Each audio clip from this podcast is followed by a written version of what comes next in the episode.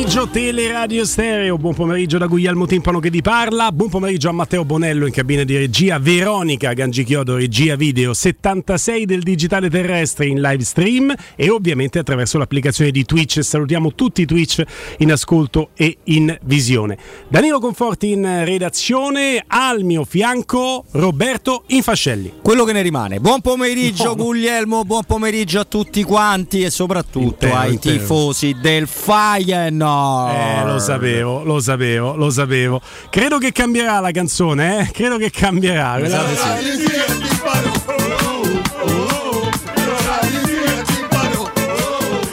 Adesso credo che diventerà qualcosa tipo il Feie sì, la Lazio no. Ma beh, è, un mio, è una mia sensazione, potrei sbagliarmi. Per le news di giornata è già in collegamento con noi, oggi a mille all'ora, eh ragazzi. Emanuele Zotti. Che ansia mi metti così. Buongiorno ragazzi. Ciao Manu. Grande Emanuele, come vai? Eh, sto andando. No, dove stai andando? Eh, dal, dal, dal mister. Ah, beh, giusto, giusto, giusto, perché alle 15, tra l'altro in diretta per, eh, per noi, eh, ci sarà proprio in conferenza stampa Emanuele Zotti. Caro Emanuele, però, insomma, nel carnet di, di, di, notizie oggi non solo la conferenza che darà tanti titoli, chiaramente per i siti di oggi, i giornali di domani, ma eh, tanta, tanta roba, perché solite notizie di mercato che hai selezionato per noi, lì gironi eh, che sono stati sorteggiati di Europa League e, e insomma tutto quello che tu hai deciso di mettere nel carnet di notizie che adesso ascoltiamo. Vai! Esattamente, partiamo ovviamente dai gironi di Europa League perché ancora non lo sapesse, si sono svolti a Istanbul i sorteggi per eh, la fase a gironi dell'Europa League, la Roma ha pescato i bulgari del, Lugo, del Ludogorest, il Betis e l'Helsinki, quindi un, uh, un, girone mi permetterei di dire abbordabile alla portata del, degli uomini di Murigno, il maggior pericolo per me deriva dalla, dalla squadra andalusa eh, e poi se volete tra poco parliamo anche di, di, un altro girone, di quello F, la Roma ha, entrato, è, è, entrata nel girone C, eh, c'è un altro girone che riguarda un'italiana e appunto il Feyenoord come avete anticipato anche voi.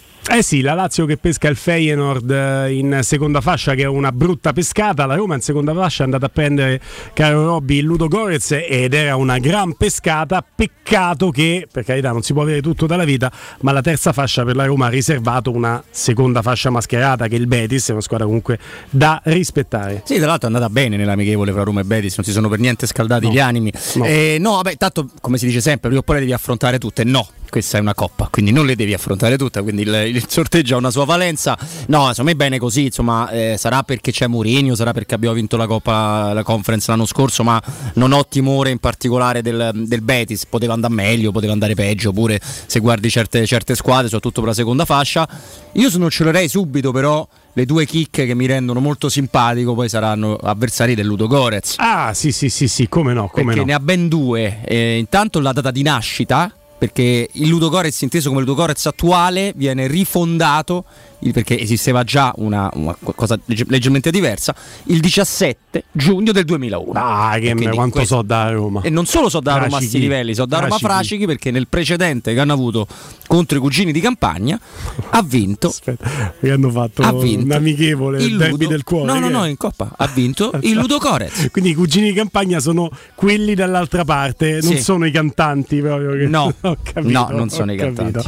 Ho capito. L'Helsinki a chiudere il quadro quadro io non ho parametri per eh, valutare quanto possa essere forte, non forte, tecnicamente, tatticamente Helsinki. Non ho proprio strumenti. No, vabbè, squadra finlandese, molto meno a nord di, di Bodo, eh. perché quelli che si sono già preoccupati, eccetera squadra molto debole, molto molto debole. Una quarta fascia reale, sì. dunque. Cioè Ludogorez non è, ma al di là del nome, è meno peggio di quello che uno si, si immagini, sì, sì. però la Roma ha tutto per arrivare tranquillamente prima ed è necessario arrivare primi perché ti eviti quelle che scendono dalla Champions. E poi, eh, caro Emanuele Zotti, la eh, il sorriso che abbiamo tirato fuori nel momento che la Roma è stata sorteggiata con Ludo Gorez era dettato anche dalle alternative che erano eh, più preoccupanti in seconda fascia, lo commentavano anche chiaramente Augusto Ciardi con eh, Andrea Corallo in eh, diretta qui con noi, con eh, Riccardo Angelini Galopera, hanno parlato parecchio anche dei sorteggi oggi. E raccontandoli in diretta così come ha fatto anche Dazon peraltro che ho avuto modo di seguire al pari di Teleradio Stereo, era ovvio che Ludo Gorez fosse una di quelle due o tre squadre che pescandole in seconda fascia avresti fatto una buona pescata. Sì, ovviamente poi non ci facciamo mai mancare nulla perché abbiamo compensato prontamente di, tra virgolette la fortuna della seconda fascia poi con una terza che forse era tra le meno abbordabili o comunque tra le più complicate come, come opzioni. Io però sono contento di aver evitato proprio il Feyenoord perché eh. comunque stava diventando una costante abbastanza antipatica questa della, della squadra olandese, mi, mi, risparmio volentieri l'ennesima trasferta a Rotterdam eh, e sono curioso di vedere poi invece la Lazio che verrà messa alla prova proprio da, dai biancorossi di, di Rotterdam perché eh, si era anche fatta facile ironia no? sul livello della Conference League, su, su, tutto quello che abbiamo dovuto ascoltare, i deliri durante la fine della scorsa stagione e l'inizio del mercato e adesso sono curioso di vederli all'opera contro il Feyenoord così come con lo Sturmgaz e, e i norvegesi del Michelin, quindi mm. vediamo un po'. Vediamo un po'. Sì, questo, questo, che hai ricordato giustamente, come avevi già anticipato, è il eh, gruppo F, quello che riguarda l'altra squadra di Roma, perché poi loro... Di Roma? Eh, sì, allora Roma. questa cosa... Se, se, Dintorno, vicino. Sì, allora, ah, vicino, okay. vicino Roma, sì. Però questa cosa che a loro li manda completamente fuori di testa in realtà è che quando andate ad ascoltare i, i sorteggi di una competizione come la UEFA, Champions non ci stanno più da tempo e quant'altro, e loro spiegano che Lazio è una squadra of, of Rome, cioè lo ah, devono spiegare perché sì. sennò non si riesce a contestualizzarli, però sono quelli che hanno portato il calcio in una città che non riescono a nominare perché rappresenta noi. Che eh? non hanno portato famosa, non ha... Lazio di Roma, io sì, sì pure, in Francia, la, sì. pure in Francia la chiamano la Lazio Rome, quindi sì, figurati. Sì, sì, eh, così, che poi non, è, non, hanno portato nemmeno il calcio a Roma, se proprio vogliamo esagerare. Tra l'altro Ludo Gorez ehm, società ci, podistica, effettivamente. Ci vinse vinse all'Olimpico, quindi Lazio 0, Ludogorez 1 di fronte a 300-400 spettatori circa, di cui 250 del Ludogorez e ci pareggiò in casa loro, finì 3 a 3, quindi fu veramente protagonista dell'eliminazione in quel girone dei cugini di campagna. Ti, vi aggiungo su quello che ha detto Emanuele rispetto anche alla Coppa, quelle chiacchiere delle altre tifoserie, che ho un amico matto, ma io è normale, essendo matto io è normale che abbia degli amici anche loro fuori di testa, che ieri nel riprendere i tweet dei tifosi della Fiorentina ah. che fremevano giustamente certo. perché il risultato in bilico, parata di Terracciano alla fine, recupero quando fischi arbitro, eh, è andato a riprendersi tutti i tweet degli stessi tifosi della Fiorentina rispetto a quanto fosse una coppetta la Conference League. Ah. E io di questo lo ringrazio. La vecchia annosa storia della Volpe e l'Uva. Serie, B, na- Serie D nasce il Roma City Football Club, finalmente c'è una seconda squadra della capitale. Beh, c'è anche il Trastevere, dai. Volevo dare questa notizia. Eh. Seconda e terza squadra eh, della sì. capitale, poi va bene, va bene. Ma siamo troppo zuzzerelloni, ci sono altre notizie importanti in chiave Roma, vero Emanuele? Sì, intanto fare un sunto per quanto riguarda anche le tempistiche di questa fase a gironi un po' atipica perché eh, partirà l'8 settembre e si chiuderà il 3 novembre, quindi in funzione ovviamente del mondiale, ma sarà una coppa a ranghi strettissimi e con ritmi serrati eh, chiaramente per la Roma, quindi questo cambierà anche qualcosa per quanto riguarda le, le rotazioni e l'utilizzo di tutti i giocatori in rosa, mi permetto di dire. Eh certo, eh certo, hai assolutamente ragione. Si va alla chiusura della fase a gironi prima del eh, mondiale, ovviamente. Eh, certo. Quindi è tutto compresso, sì. ma vale anche per la Champions League e la Conference. Eh, in, chiave, eh, in chiave Roma abbiamo altre notizie, le hai selezionate per noi, molto importanti e impattanti per quanto riguarda la Rosa, no? Sì, eh, la prima riguarda Gini Vainaldum che ha finalmente preso una decisione definitiva per quanto riguarda il recupero eh, dalla rottura della tibia subita in allenamento la settimana scorsa. L'olandese di comune accordo con lo staff medico della Roma e quello del Paris Saint Germain soprattutto che è stato particolarmente attento a questa vicenda ha deciso di non operarsi, quindi sarà un percorso riabilitativo leggermente ma davvero di poco più lungo rispetto a quello che si, si sarebbe previsto in caso di operazione, in ogni caso non sarebbe tornato prima di gennaio eh, e quindi si è scelto questo, questo, percorso che per un atleta, mi permetto di dire, nel 2022 è un po' inusuale perché di solito si sceglie sempre la via della questo caso no, eh, prendiamo atto, eh, non a caso la Roma sta cercando un sostituto per la prima parte della stagione. Selezionare 5 se la scelta è inusuale l'ha fatto per noi chiaramente Emanuele Zotti, la trovi inusuale anche tu rispetto a una eh, frattura che, scom- che, non è scomposta, è una frattura composta, quindi credo che si sia scelto di mettere il gesso, tenerlo lì fermo e l'osso si, si salda da solo fisiologicamente con i suoi tempi. Allora, eh, tutte le terapie conservative a me di primo acchito mi spaventano perché hanno, abbiamo avuto dei risultati buoni, più che buoni, e dei tempi di recupero in altri casi completamente allungati. Mm. Quindi inusuale la trovo anche io. Però ti dico che quando c'è un consulto così vasto, no? perché hai riguardato la Roma, il giocatore, il pari, come diceva Emanuele, sicuramente l'entourage, sicuramente i pareri di diversi medici, parliamo veramente di una frattura composta, appunto, come dicevi tu. E quindi come per noi umani una volta ingessato quella torna a posto da sola. Quindi rispetto a un ginocchio, rispetto a quanto è accaduto con Diavarà, in parte con Cristante, vi ricorderete anni sì, fa. Cristante aveva avuto sì, proprio la stagione di Diavara, quel forte esatto. problema, scelse la terapia conservativa, lì sembrava anche impensabile che lo facesse perché sì, quando andò in Finlandia.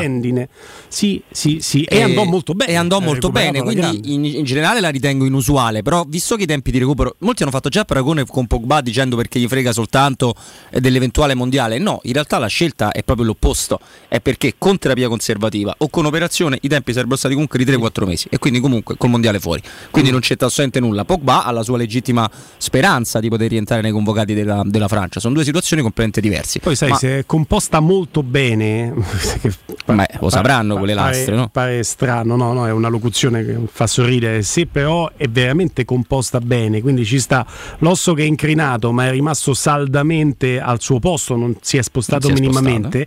La mia domanda, ma da profano, e quindi è per parlare, per quale motivo devi aprire mettere delle viti, le viti servono per stabilizzare e rimettere in assetto un osso che è scomposto, ma se è composto ma che devi aprire? Ma poi le viti dei calciatori Capisci? ne sa qualcosa Francesco Dotti con un infortunio molto più serio, ne sa qualcosa Scesni che ha nelle mani, eh. eh nel, nel, braccio, nel, le viti nei calciatori sono una cosa che all'inizio ti aiuta e poi alla lunga sono fastidiose molto, quindi non, ha, non, avrebbe avuto senso fare questo tipo di operazione. Quindi, eh, Roberto... Rocky Junior 85 che Gran cartone, eh, insomma, ciao a tutti, sono un ortopedico e lavoro in un grande ospedale di Milano, la terapia conservativa è una scelta molto condivisibile. Quindi vedi, eh, eh, indipendentemente dal fatto che eh, il nostro ascoltatore abbia eh, tutti i crismi del caso per poter esprimere un suo giudizio, però e ci ricordano che lo, no? che lo disse pure il nostro professore Francesco Franceschi Franceschi proprio eh. la mattina con, sì. eh, con, Augusto, Riccardo, Andrea. Sì, sì. Quindi dai, beh, bene così e non vediamo l'ora di, di riabbracciare Gini Wijnaldum. Altra news, caro Emanuele. Altra news che riguarda il mercato è chiaramente l'eventuale sostituto di Wijnaldum che la Roma sta cercando sul mercato eh, da ieri questa, questa, indiscrezione che ha trovato poi conferma anche, anche da, da Trigoria come si stia lavorando, si stia cercando di lavorare per portare a Roma eh, Adi Camarà il 97 è lui il profilo low cost individuato come nome giusto con le giuste caratteristiche per prendere momentaneamente il posto di Wijnaldum nella, nella rosa eh, si sta trattando perché comunque eh, la Roma lo vorrebbe prendere in prestito con semplice diritto di riscatto mentre l'Olympiakos con eh, il giocatore che, che è contratto in scadenza nel 2024 vorrebbe invece inserire l'obbligo, magari legarlo a delle condizioni non proprio semplicissime ma comunque inserirlo se ne sta parlando, c'è, c'è, fiducia rispetto all'operazione, il giocatore era stato cercato anche dal Monza, nulla di concreto, ma c'era stato un tentativo, eh, il centrocampista era anche interessato a, a, a, percorrere la strada che lo avrebbe portato a giocare in Serie A, chiaramente una volta subentrata alla Roma ha sbaragliato la concorrenza dei Brianzoli e, e, quindi si sta lavorando su questo nome. Ecco, si sta lavorando su questo nome, chiedo a, a Robby, di solito quando si lavora su un diritto di riscatto eh, è una sorta di prestito secco mascherato perché poi la maggior parte, non tutti, dei diritti di riscatto poi eh, o si rinegoziano le cifre del diritto di riscatto a fine stagione oppure finisce come fosse un prestito secco. Eh, in questo caso specifico la Roma deve stare molto attenta, ti coinvolgo anche su questo aspetto economico, all'eventuale obbligo di riscatto perché la Roma credo abbia tutte le intenzioni, se recupera al meglio, di riscattare a fine stagione anche Wainaldum e a quel punto se c'hai l'obbligo per Camarà ne devi riscattare due di giocatori, cioè la cifra di riscatto ti diventerebbe i eh, 7, 8, 10 che siano con i bonus di Wainaldum più altri 7, 8, cioè te ti dovresti pronti via ad avere 18 milioni già, già da investire per avere quello che già hai. Eh, non, non c'è dubbio, però è anche logico, uh, è anche logica la richiesta dell'Olimpiakos, l'Olimpiakos è squadra molto importante in Grecia ha un presidente particolarmente vulcanico, particol- particolarmente attento anche a certe dinamiche, per cui chiaramente ognuno prova a fare eh, il suo, e, su, questo è banale dirlo, eh, però credo che eh, questa operazione sia, dire, sia diventata all'improvviso virale, all'improvviso molto più meno nascosta di quanto no, avremmo immaginato proprio perché c'è margine. Ecco, non mm. credo che le basi fra la Roma e l'Olimpiakos siano, siano simili a quello che sta avvenendo fra la Roma e il Fulham per un'operazione in uscita. Quindi credo che alla fine con bravura da parte di Iago Pinto e della, della società giallorossa si possa ottenere anche un, un diritto, magari un eh. diritto che ad oggi può sembrare più vantaggioso di un obbligo, fai conto. Tu dici guarda, io magari facciamo il diritto, te lo pago anche qualcosa in più, ti riconosco qualcosa in più. Per cui se sono contento, tranquillo che me lo prendo, poi campa sì, cavallo, no? che, gioco dei tre che l'erba cresce. eh... A giugno Beato Chiccianocchio dice Mario della Magica su Twitch, siete in tanti a scrivere su Twitch, proprio per questo la Roma non, eh, non vorrebbe, non vuole in realtà impegnarsi per un obbligo di riscatto. No. Tieni presente che la cifra più alta che ha investito la Roma nel mercato di quest'anno fino adesso è Selic 7 milioni. 7 milioni. Se hai l'obbligo a 8 diventa Camara l'acquisto più costoso del mercato della Roma. E farebbe anche ridere perché già Beh. Selic che è entrato, insomma che sta iniziando a farsi conoscere, eh, ovviamente non è il fiore all'occhiello della, de, della campagna acquisti, però è quello è l'unico pagato, pagato, realmente e la Roma avrebbe evitato ovviamente di fare questo tipo di operazione in entrata. Eh, abbiamo parlato ieri anche tecnicamente di, di Mati Camara, eh, non lo so, se, se Murigno ci ha visto sicuramente qualcosa. Eh, Più speriamo. di lui Spalletti, raccontava anche Andrea Di Carlo nella trasmissione delle 17.20 di ieri, Spalletti ci aveva visto tanto, l'avrebbe voluto prendere prima di Anghissà lo scorso anno, se oggi tu mi dici io non ho gli strumenti per valutare e per dirti neanche anche questo, se sia giusto o se sia sbagliato. Se mi dici che ha le caratteristiche simili ad Anghissà, Camarà, lo prendessero subito perché è quello che manca al centrocampo della Roma, cioè una pedina che tu non hai. Sono un po' diversi, sono un po' diversi perché Anghissà è più, è più tecnico, è un giocatore che ha anche una parvenza di, di, di, dribbling, ecco, non è ovviamente un driblomane. Camarà è, è, più, è meno difensivo di, mm. di Anguissa, però è difensivo pure, pure lui. È più di, eh, entrambi hanno una grande forza in comune che ci piace. Sono totalmente il contrario de- dell'essere due giocatori statici e quindi tecnicamente si mischiano abbastanza bene con quelli che hai che sono più di posizione. Di posizione, sì, mi piace come locuzione, di posizione. E ancora un paio di news con te Emanuele, poi oggi veramente a mille all'ora perché tu stai andando a Trigoria, noi lo, lo sentiremo Mourinho alle 15 in conferenza stampa, alle 14.30 abbiamo Giulia Mizzoni e avremo contributi veramente in ogni blocco di questa trasmissione. Tra l'altro già vi diciamo, visto che alle 15 parla il mister e solitamente è uno spazio che dedichiamo all'interazione con voi, voi alle dirette, eh, compensiamo con le note audio oggi 342 7912 362 con le vostre note audio per eh, raccontarci anche se eh, siete contenti della, eh, de, del sorteggio per la Roma e poi magari commenterete attraverso le vostre note audio le parole del mister in conferenza stampa. Ho sentito che è caduto Emanuele, quindi prendiamo il tempo per le ultime due news rovinosamente Emanuele.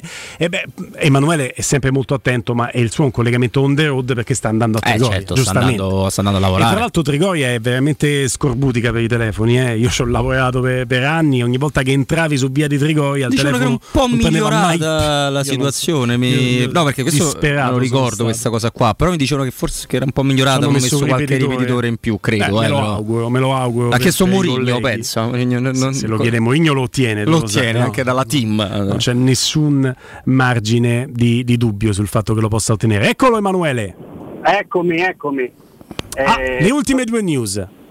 Sì, una che è quella che più preme in questo momento sull'animo dei tifosi della Roma perché parliamo di Belotti e Felix la trattativa tra Cremonese e Roma è ufficialmente conclusa, è stato trovato l'accordo. Questa mattina eh, invece l'agente del giocatore era a Cremona per cercare di strappare qualcosina in più per, eh, per il suo assistito per definire alcuni aspetti del contratto, in particolar modo dei bonus da raggiungere in maniera quasi, quasi immediata una volta sistemati questi ultimi dettagli veramente saremo pronti ad accogliere e a vedere a Roma eh, Andrea Belotti che a questo punto potrebbe sbarcare ancora prima del ritorno della Roma da, da Torino, la squadra sta per partire a breve per, per la trasferta in casa dei bianconeri eh, e quindi sono ore, ore caldissime, vedremo, vedremo, tutto dipende dal momento in cui Felix lascerà la capitale. Mm. Arriva Milik a Torino, ehm, fretta e furia, visite mediche, contratto sottoscritto, andrà in panchina contro la Roma. La Roma perde un'occasione un'opportunità per mettere in panchina anche solo per fargli risentire l'odore dello spogliatoio Belotti in no. casa sua, allo stadium, tante volte ci ha giocato da avversario nella sua Torino? For- tra l'altro non fortunatissimo, diciamo, come tutto il Toro che no. sfida la Juventus. No, secondo me no, Guli, perché sarebbe stata una presenza virtuale, sì, cioè una, quel tipo di roba che dici te mi sembra più significativa magari la gara all'Olimpico, okay. perché ti cali nell'ambiente, perché vedi una certa cosa, ti fomenti, Beh, io penso che Belotti abbia visto Roma Cremonese con molto interesse, eh, sì. eh, per cui sapendo che non ci puoi puntare a partita in corso, ma Milik il percorso è diverso perché Milik non era a spasso, Milik si allenava con l'Olympique di Marseille, quindi sì, sono sì, due situazioni no, diverse. Io, io, da Pitone sognavo questa suggestiva situazione di ingresso Beh, all'85 di Belotti, gol all'89 ah, di testa in mischia capito? Ah, okay. Però sono situazioni che effettivamente attengono alle suggestioni e basta. Me ne rendo conto, non sarebbe stato comunque pensabile utilizzarlo fuori dai radar degli allenamenti con la squadra eh, da, da maggio. Ultima news con il nostro Emanuele. Ultima news che riguarda ovviamente ciò che sta per, per accadere perché tra poco più di mezz'ora Giuseppe Mourinho parlerà, si presenterà davanti ai microfoni della sala stampa di Trigoria per la conferenza stampa, l'ultima di questa sessione di mercato perché poi non ce ne sarà un'altra alla vigilia della partita con, con il Monza in programma martedì e, e vedremo ci sarà anche qualche indicazione non solo di campo ma anche di mercato da parte dello Special One.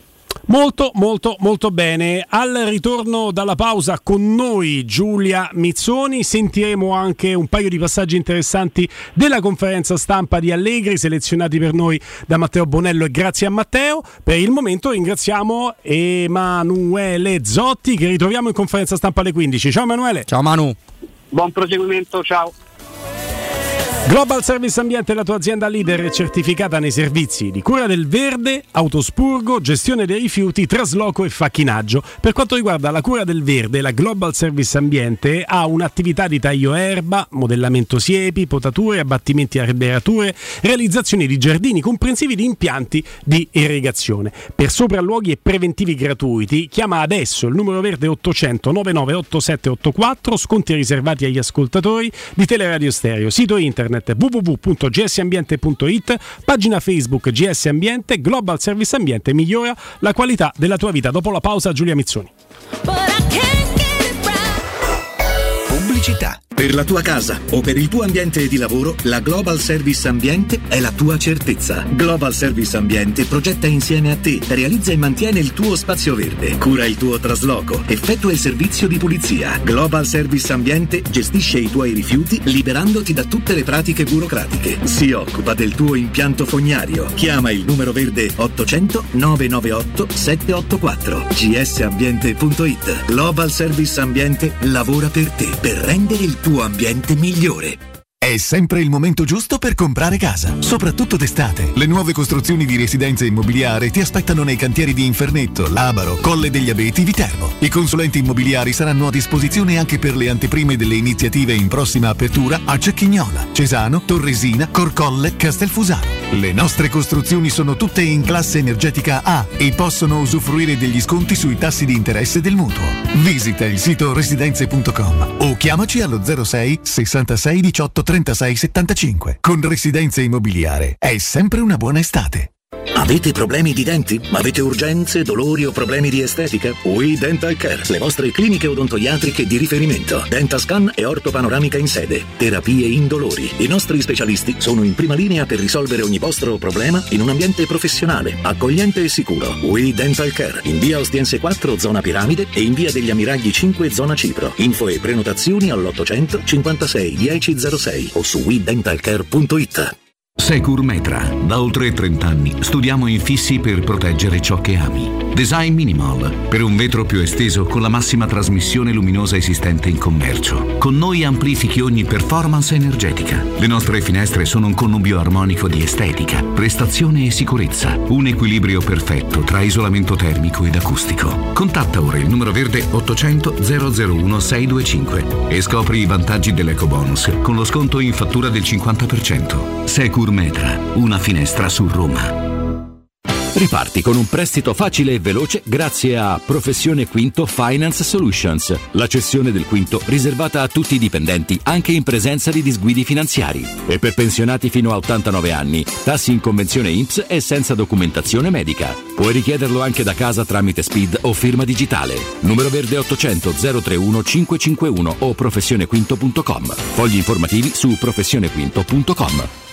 Sogni di giocare contro il capitano. Nella capitale continua il progetto dell'Accademia della Roma Calcio 8 per uomini dai 18 ai 45 anni. Dopo la vittoria dello scudetto di questa stagione, iscriviti anche tu. Visita il sito www.asromacalcio8.it e compila il form nella sezione Accademia. Sarai ricontattato e potrai entrare nel mondo del calcio 8 da protagonista, insieme alla Roma Calcio 8. Seguici anche sui social. In zona Ponte di Nona, la società edilizia del Golfo dispone di diversi negozi di varie metrature posizionati su strade ad alta percorrenza che collegano la via Prenestina e la via Collatina con la rete autostradale. I negozi offrono la possibilità di installare canne fumarie e vi sono ampi parcheggi nei pressi. Per qualsiasi informazione rivolgetevi al 345 713 5407 e visitate il sito www.keicalt.com. Edilizia del Golfo SRL è una società del gruppo Edoardo Caltagirone. Le chiavi della tua nuova casa senza costi di intermediazione. Il sistema costruttivo Brick è utile perché si movimenta facilmente, è utile perché consente i tempi certi di realizzazione, è utile perché si costruisce a secco ed offre le pareti pronte in 8 ore finite e tinteggiate, è utile perché è certificato per sostenere qualsiasi carico con qualsiasi sistema di fissaggio, è utile a tutti perché è un manufatto realizzato con una percentuale di polimeri provenienti da materie plastiche riciclate e quindi è utile all'ambiente. Il sistema costruttivo Brick rispetta i criteri minimi ambientali ed è un prodotto Prefedil. Teleradio Stereo 927.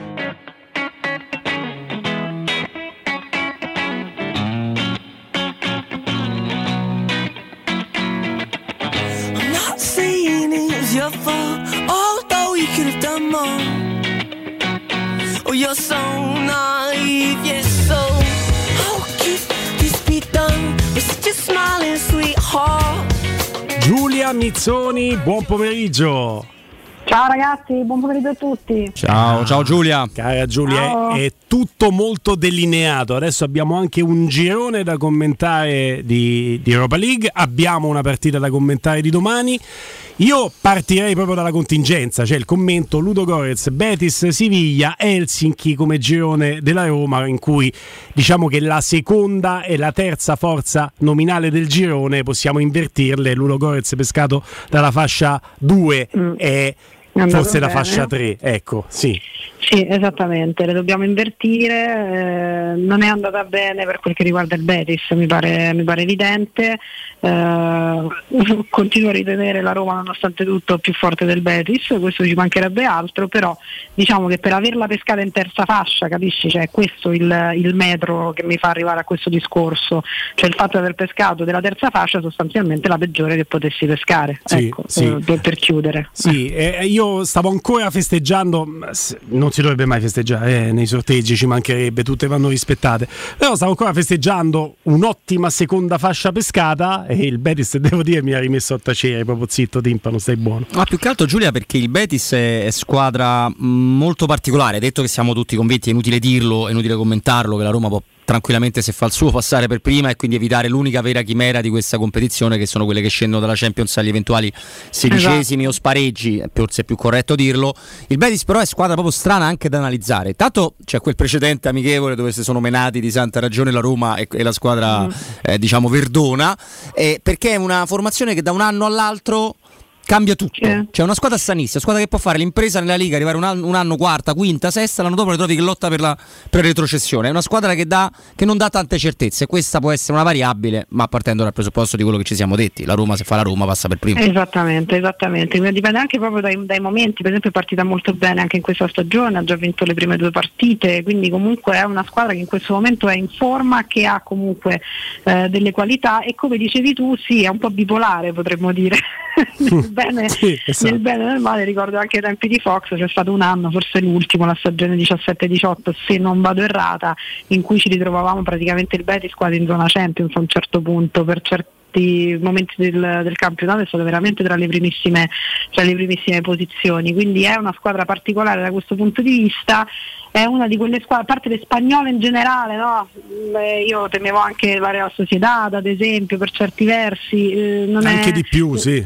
Eh sì, decisamente di più, quello certo. Eh, non è, eh, per esempio le due inglesi non hanno pescato benissimo da questo punto di vista, eh, Arsenal e United. ehm, n- non è una squadra che mi piace, non è una squadra che mi lascia tranquilla, poi ripeto, sono tantissime le variabili che possono riguardare l'una e l'altra, il momento della stagione, come si sta messo il campionato, quello fa, fa tantissimo, parlare adesso è, è molto difficile, però ecco, ripeto, la cosa che salta all'occhio è che dalla terza fascia tu ti sei beccato la peggiore. Detto ciò, le altre due squadre sono assolutamente alla portata della Roma, detto ciò ribadisco, i valori sono comunque in favore della squadra di Giuseppe Mourinho anche rispetto al Betis, quindi io quello che mi aspetto è che la Roma non che se la porti da casa assolutamente, ma che insomma faccia valere la propria superiorità, dovendo stare però molto attenta, che da un lato forse io sono sempre per le gare che ti costringono poi alla massima concentrazione dal punto di vista psicologico, perché non rischi mai, magari spero, di eh, correre no, il rischio di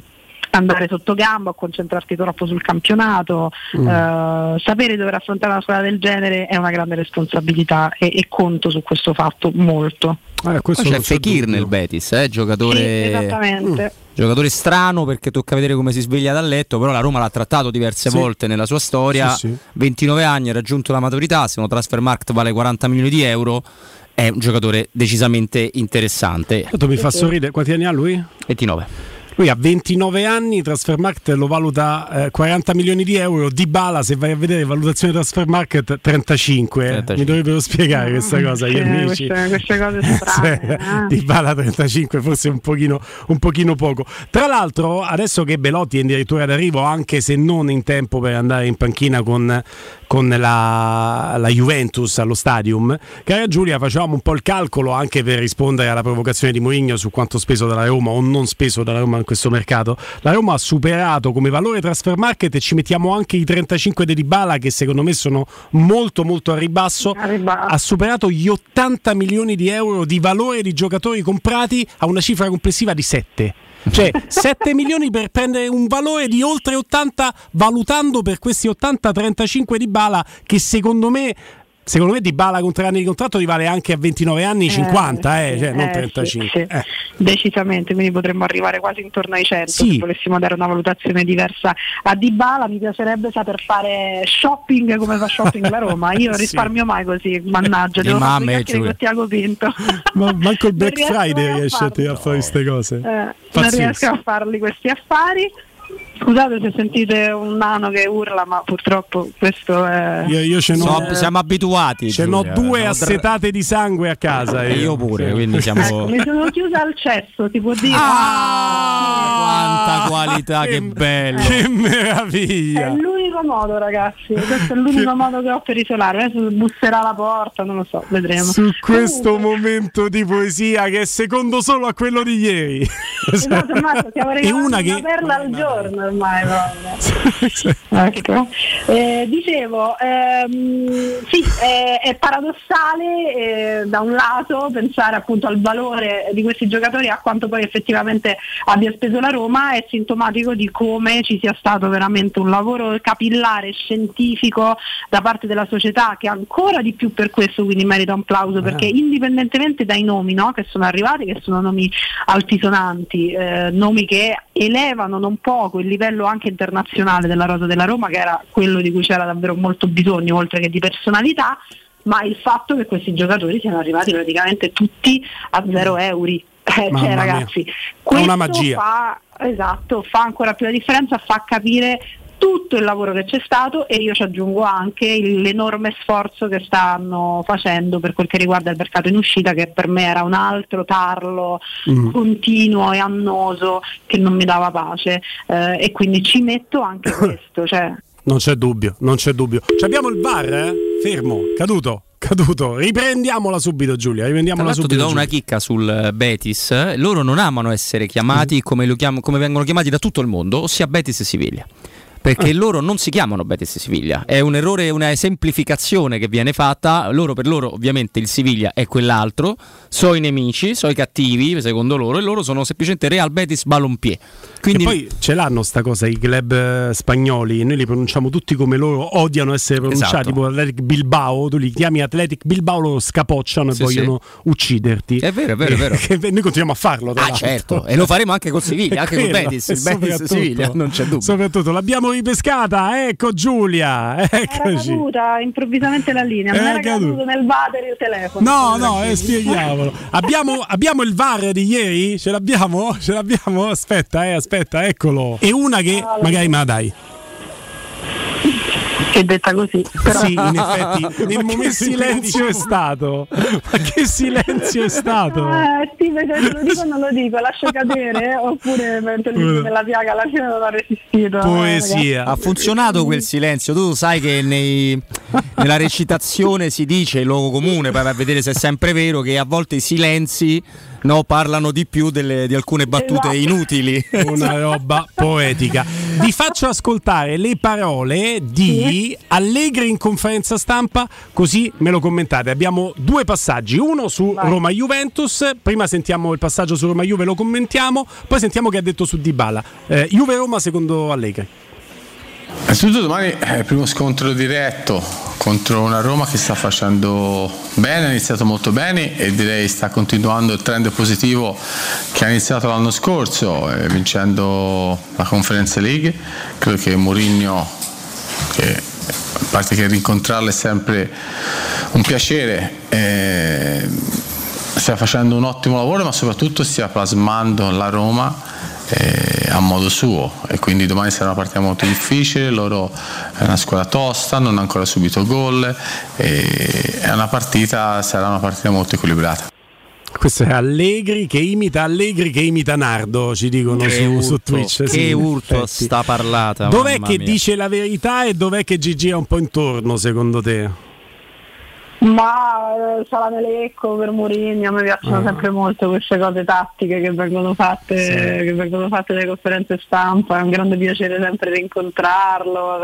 Ma secondo me non, non- non è che dai, dov'è che gira intorno? Alla fine è stato molto zero-zerista, non è che, non è che mi abbia regalato sai, questi spunti, ci ha, ci ha ricordato che la Roma non ha subito gol, che ha vinto le prime due, eh, grazie. Cioè, Mm. Mi sembra che sì, ha posto l'attenzione sul fatto che sia il primo scontro diretto, questo probabilmente anche per tenere un po' alta eh, la pressione, forse più sui suoi da questo punto di vista, Ma insomma non, non, non mi sono sembrate parole trascendentali se proprio lo devo dire, io eh, lo dico eh, proprio fuori dai denti, mi annoiano sempre molto le conferenze stampa. Pare Lidom quando parla di Oronzo Canà, scrivono su Sì, Twitch. è vero. Anche perché ci fate caso a una cosa, no, Giulia? Che Allegri diventa, non, non dico trascendentale perché non è l'allenatore in com- a livello di comunicazione più brillante che ci sia mai stato nella storia della Serie A, soltanto quando sbrocca. Quindi tutte le Bravo. volte che è calmo ci annoia. Tutte le volte che poi fai, osi dire che magari poteva fare un'altra cosa o il modo di giocare, eh, lì impazzisce e continua sulla tua via perché il calcio si gioca in 11, perché il calcio è un gioco semplice, se dà la palla all'attaccante quello deve segnare, se dà la palla al difensore quello deve difendere. Lui Esatto. è molto basico su questo e si innervosisce se gli fai discorsi di moduli, eccetera, eccetera, che lo capisco pure. eh, Ne sa qualcosa Dani, vuoi dire Giulia? sì, ma non solo Dani perché anche l'ultima si è stizzito abbastanza, lo dico adesso non lo dico più. Mm. Ci sono i livelli, ci sono i livelli, ha detto, no? Perché parlava forse di un paragone con alcuni giocatori, probabilmente ponendo l'accento sul fatto che ne mancano due di un certo peso. Ovviamente vero, Pogba da una parte, Di Maria dall'altra.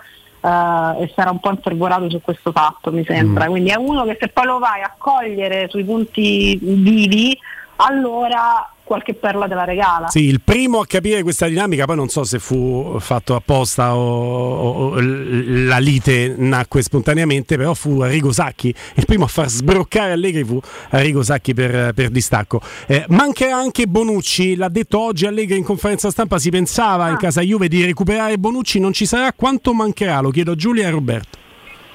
Vai Giulia. È un giocatore che manca inevitabilmente, soprattutto dal punto di vista della leadership, in una squadra che mh, su quell'aspetto secondo me ancora un pochino manca se pensiamo alle Juventus eh, di un certo periodo, soprattutto tolta la difesa in mezzo al campo, anche in cui c'erano veramente delle guide, dei fari, anche dal punto di vista della personalità. Uno come Bonucci ti sposta tantissimo in uno scontro diretto, non solo dal punto di vista proprio della tenuta eh, difensiva, quanto proprio come guida spirituale, mi verrebbe da dire. Quindi sì, eh, per la Roma certamente una buona notizia. In ogni caso la presenza di Bonucci è, è fondamentale per me. Io Eh, mi prendo anche la buona notizia. No? Eh, tanto t'ho t'ho Mhm. risposto su quella cosa. La buona notizia estetica anche perché mi urta i nervi Bonucci, mi urta i nervi che hanno postato il Beh. video di un gol irregolare di, di tanti anni fa per, per dire che era rientrato in gruppo, poi non mi pare. Però No. tecnicamente Giulia non mi sembra più il, No, il Bonucci certo. di una volta, cioè gli è rimasta la leadership, questo lancio che devo dire è molto preciso, cioè tecnicamente non so quanto mancherà alla partita, ecco, sono sincero. No, ma non è quello infatti l'aspetto principale in questa fase della carriera di Bonucci, non è, eh, non è più il Bonucci di, di- di qualche anno fa, questo sicuramente, eh, ripeto, è più una presenza un po' come era stato l'ultimo Chiellini, che era importante avercelo pure che non giocava, avercelo in panchina, avercelo vicino, che sono quei giocatori che ha una Juve che è comunque ancora, soprattutto dal punto di vista della personalità, è molto in fase di costruzione per me, sono quei giocatori che ti spostano anche eh, l'attenzione a modo loro, però è chiaro che dal punto di vista tecnico non, è, non, è, non ha il peso delle assenze dell'assenza di Di Maria, Ah, que- quello sì, certo, è, ovvio. certo, è ovvio. assolutamente sì, così come anche Pogba a centrocampo, Pogba. però un po' per il gusto del dibattito direbbe Piero Torri mi metto all'opposizione rispetto a voi,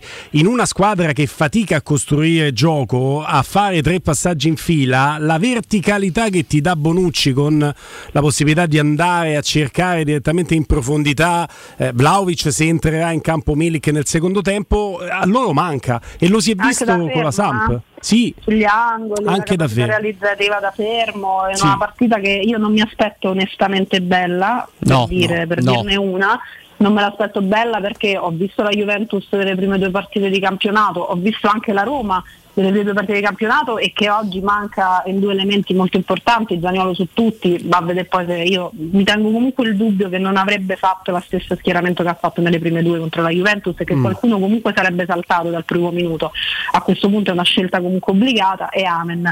Eh, non mi aspetto una bella partita, è chiaro che uno come Bonucci sia dal punto di vista dell'impostazione da lontano e della verticalità, sia soprattutto in una gara che rischia di essere anche un po' bloccatella, eh, come saltatore in area ti poteva fare sì. molto la differenza, questo sì, certamente. Sì, avrebbe dato fastidio. Allora, noi chiuderemo un pochino prima perché 15 eh, conferenza stampa di Mourinho c'è il rischio che inizi un po' in anticipo. Però l'ultima considerazione con Giulia la facciamo sulla scorta di quello che ha detto Massimiliano Allegri dell'uomo della partita. Speriamo sarà anche man of the match, ma questa è sicuramente la partita di Dybala. Innanzitutto con Paolo abbiamo passato degli anni straordinari perché alla Juventus è cresciuto, è diventato il giocatore che è, ha fatto tanti gol, ha fatto dei bellissimi gol, direi con le sue giocate ha fatto divertire il pubblico, i tifosi, me, perché comunque io ammiro le giocate singole dei giocatori e domani lo ritroviamo ad avversario, per domani è un avversario, comunque è un piacere rivederlo.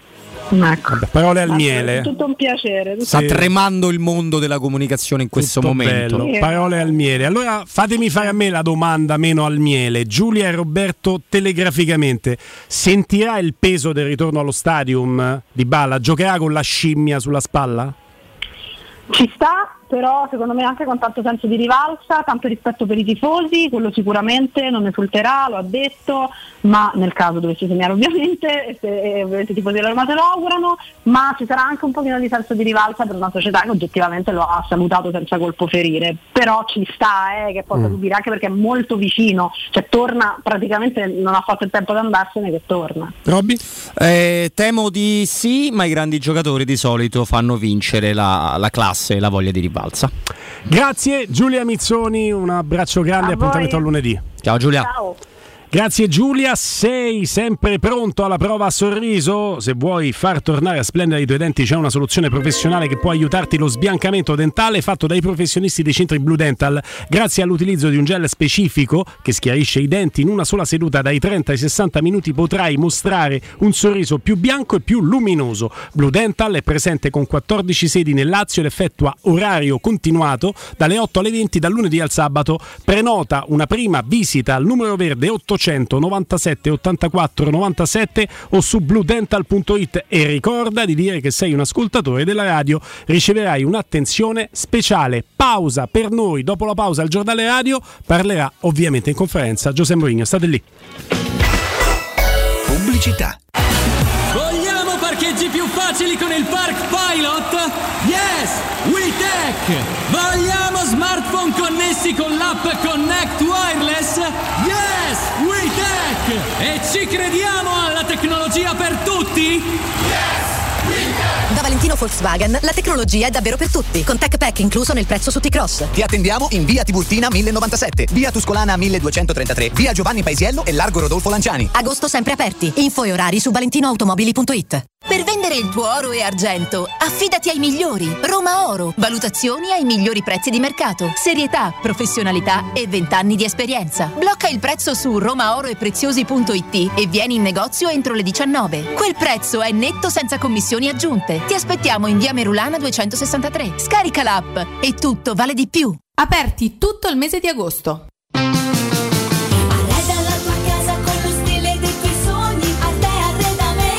Arte Arredamenti sono arrivati i saldi. Sconti fino al 60% su tutti i mobili, anche a misura. Da Arte trovi tanti soggiorni, cucine, divani, armadi scontati fino al 60%. Arte è a Roma, in viale dei Colli Portuensi 500, in via di Torrevecchia 1035 e in via Quirino Maiorana 154. Arreda la tua casa con lo stile dei tuoi sogni. Arte Arredamenti. www.artecollacdavanti.it hai un ristorante o un'attività commerciale e vuoi migliorarne l'acustica? Oppure i tuoi vicini ascoltano lo stereo o il televisore ad un volume troppo alto? Con le innovative soluzioni di Zampetti Distribuzione risolvi definitivamente questi fastidiosi problemi sonori e senza interventi murari. Dona ai tuoi ambienti il benessere acustico e migliora la qualità della tua vita. Contatta Zampetti Distribuzione allo 06 41 30 701 o vieni nel nostro showroom in via di Casalbianco 196 Tiburtino Roma. Vuoi un materasso di altissima qualità ai prezzi più bassi del mercato? Se lo vuoi in memory di ultima generazione o con molle indipendenti, comodo e rilassante o ancora ortopedico dal sostegno deciso, vieni direttamente in fabbrica da Artigiana Materassi, la vera qualità made in Roma, con oltre 50 modelli da provare. I nostri grandi showroom ti aspettano in via Casilina 431A con garage convenzionato a soli 10 metri e in viale Palmiro Togliatti 901 dove c'è una grande insegna gialla. Info allo 06 24 30 18 53 o su Artigiana Materassi materassi.com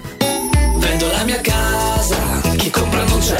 Mutuo tasse certificati. Vendo la mia casa, chi compra non c'è. UM24 voglio vendere casa a te. Vendo la mia casa, UM24 compra. Ormai lo sanno tutti. Chiama UM24 e troverai l'acquirente giusto per il tuo immobile. UM24 acquista direttamente la tua casa e ti fa realizzare il prezzo di mercato 06 87 18 12 12. UM24.it C'è un solo posto in Italia dove puoi salire a bordo di un cinema volante, sfidare la furia dei dinosauri, diventare il protagonista di Assassin's Creed, giocare sulla neve tutto l'anno e rilassarti nella cinepiscina. È Cinecittà World, il parco divertimenti del cinema e della TV. Scopri tutte le novità su cinecittàworld.it. Entra nella bottega Sapori e Delizie e lasciati tentare dalle varietà delle specialità abruzzesi, le carni dei pascoli di montagna, i formaggi stagionati e freschi, la maestria dei salumi artigianali. La bottega abruzzese è in via Tuscolana 1361C a due minuti dal raccordo fuori Roma. Chiamaci allo 06 96 04 86 97 oppure ordina online su kingsaporiedelizie.it e prenota la tua consegna a domicilio. King Sapori e Delizie, l'Abruzzo a casa tua. Teleradio Stereo 927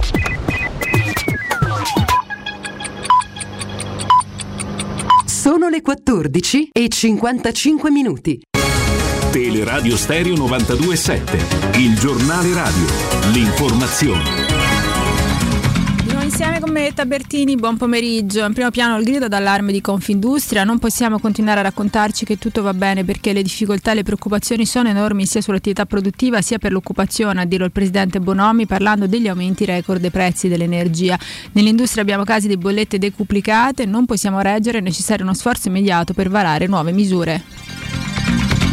Moderna annuncia di aver intentato due cause per violazione di brevetto contro Pfizer e BioNTech presso il Tribunale distrettuale degli Stati Uniti per il distretto del Massachusetts e presso il Tribunale regionale di Düsseldorf Germania. Secondo quanto spiegato in un comunicato, Moderna ritiene che il vaccino Covid-19 di Pfizer e BioNTech violi i brevetti che Moderna ha depositato tra il 2010 e il 2016 sulla tecnologia mRNA di Moderna. Dopo settimane di calo torna a salire da 260 a 277 casi Covid ogni 100.000 abitanti l'incidenza settimanale a livello nazionale, a renderlo noto l'Istituto Superiore di Sanità. L'indice RT è in lieve calo a 0,74, ancora in calo i tassi di occupazione in terapia intensiva che passano da 2,7 a 2,4, in area medica che scendono al 9,4 dall'11%. Tre regioni sono classificate a rischio moderato, le restanti 18 a rischio basso. Era chiusa in auto mentre stava dormendo. Quando alcuni passanti l'hanno vista ferma sul suo seggiolino, hanno chiamato immediatamente i soccorsi. I vigili del fuoco hanno tirato fuori dalla vettura con finestrine e portiera chiusa una bambina. La macchina era in sosta nel parcheggio che affaccia davanti alla fermata della metropolitana Anagnina. Al piccolo è stata affidata alle cure del personale sanitario. La mamma è stata denunciata. Era questa per il momento la nostra ultima notizia, vi do appuntamento alle 16 con l'informazione staremo di nuovo insieme, adesso vi lascio ancora in compagnia di Guglielmo e Roberto da parte di Beta Bertini in saluto. Il giornale radio è a cura della redazione di Teleradio Stereo. Direttore responsabile Marco Fabriani.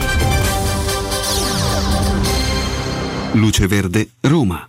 Buongiorno dalla redazione, in studio Gianfranco Bellomo. Traffico regolare e scorrevole sulle strade della rete viaria della città metropolitana di Roma. Poco il traffico sul grande raccordo anulare e sulle consolari. Nel quartiere Aurelio ancora chiusa via Innocenzo XI a causa di una voragine, mentre in zona San Pietro per lavori urgenti sulla conduttura dell'acqua strada chiusa in via Paolo II. Infine una notizia che interessa il trasporto ferroviario. La linea Roma-Viterbo è ancora sospesa tra Viterbo Porta Fiorentina e Capranica per un problema tecnico sulla linea. Ancora in corso l'intervento dei tecnici è attivo un servizio sostitutivo con autobus. E comunque per i dettagli di queste altre notizie potete consultare il sito roma.luceverde.it. Per il momento è tutto e grazie per l'ascolto. Un servizio a cura dell'ACI e della Polizia Locale di Roma Capitale. Teleradio Stereo. Teleradio Stereo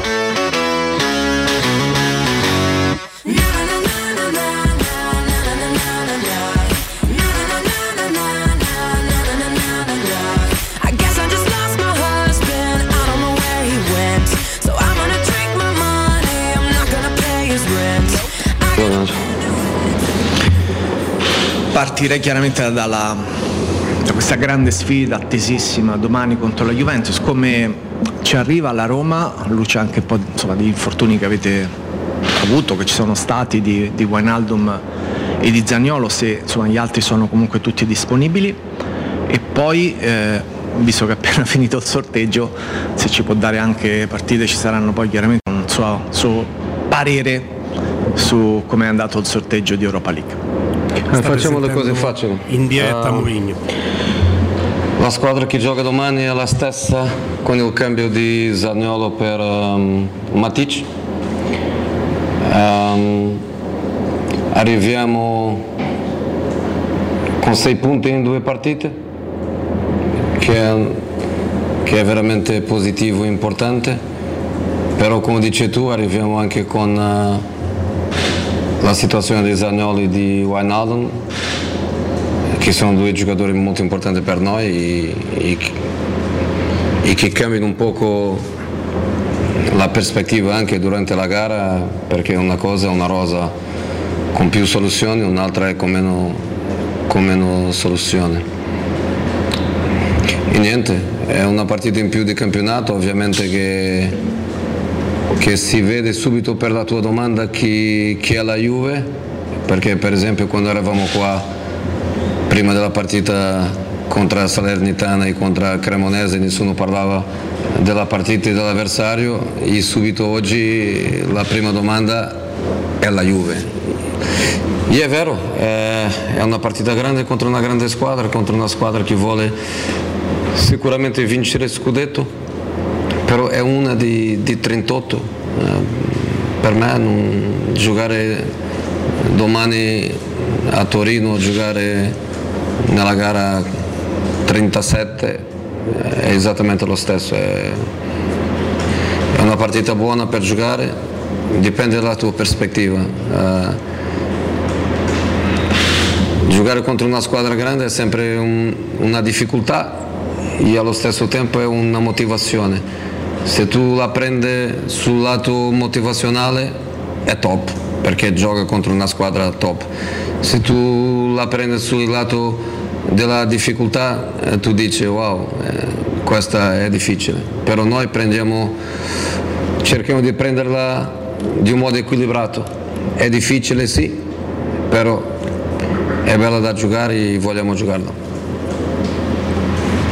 Sorteggio. Sorteggio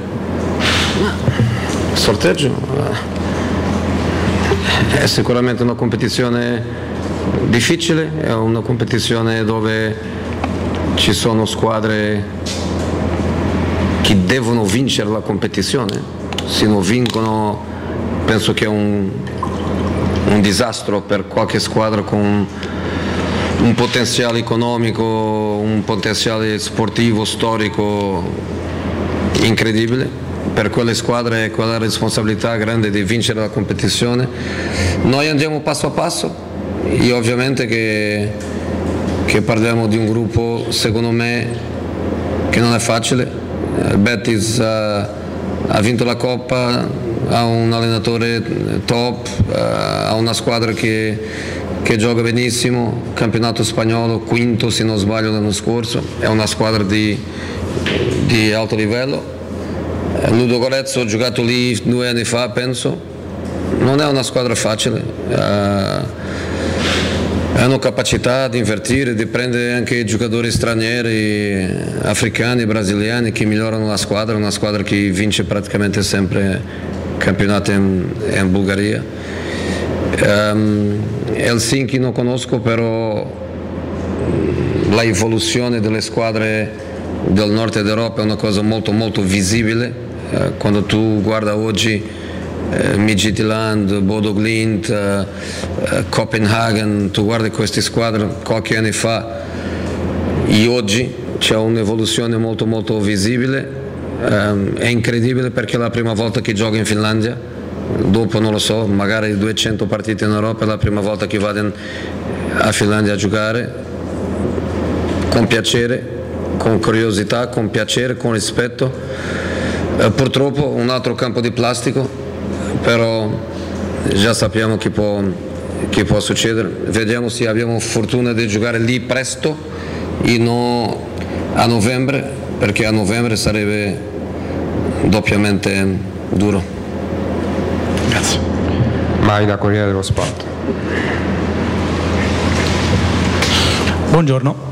Io vorrei sapere qualcosa della sua vigilia, Mourinho, cioè è una partita che sente più delle altre questa, visto No, le chiedo, integro la domanda dicendo, in passato è stato comunque beccato più volte dai tifosi della Juventus, anche domani sicuramente riceverà un'accoglienza un po' così. Lei certe No. volte si è lamentato della mancanza di sportività dei, dei tifosi avversari. Però è, però è lo sport, non, non voglio fare di questo un- più di quello che, che è.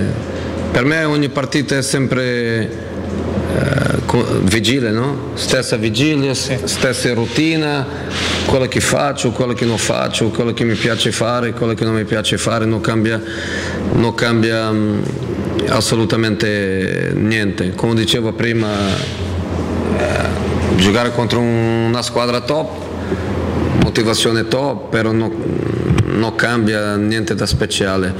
Ehm, andare a Torino, andare a, a giocare contro, contro la Juve, l'ho fatto tante volte con Inter, con Roma, con, con Manchester, l'ho fatto tante volte che è una in più, però non c'è connessione con il passato, non avrà connessione con, con il futuro, è una gara eh, isolata e, e già sta. Pugliese, Gazzetta dello Sport. Buongiorno mister. Domani invece sarà una partita particolare, probabilmente, anzi sicuramente per Paolo Di Bala. Ecco, io le chiedo che consiglio si sente di dare al giocatore perché chiaramente... Nessuno, nessuno. Dipende de- dalla personalità di- di- di- dell'individuale, dipende.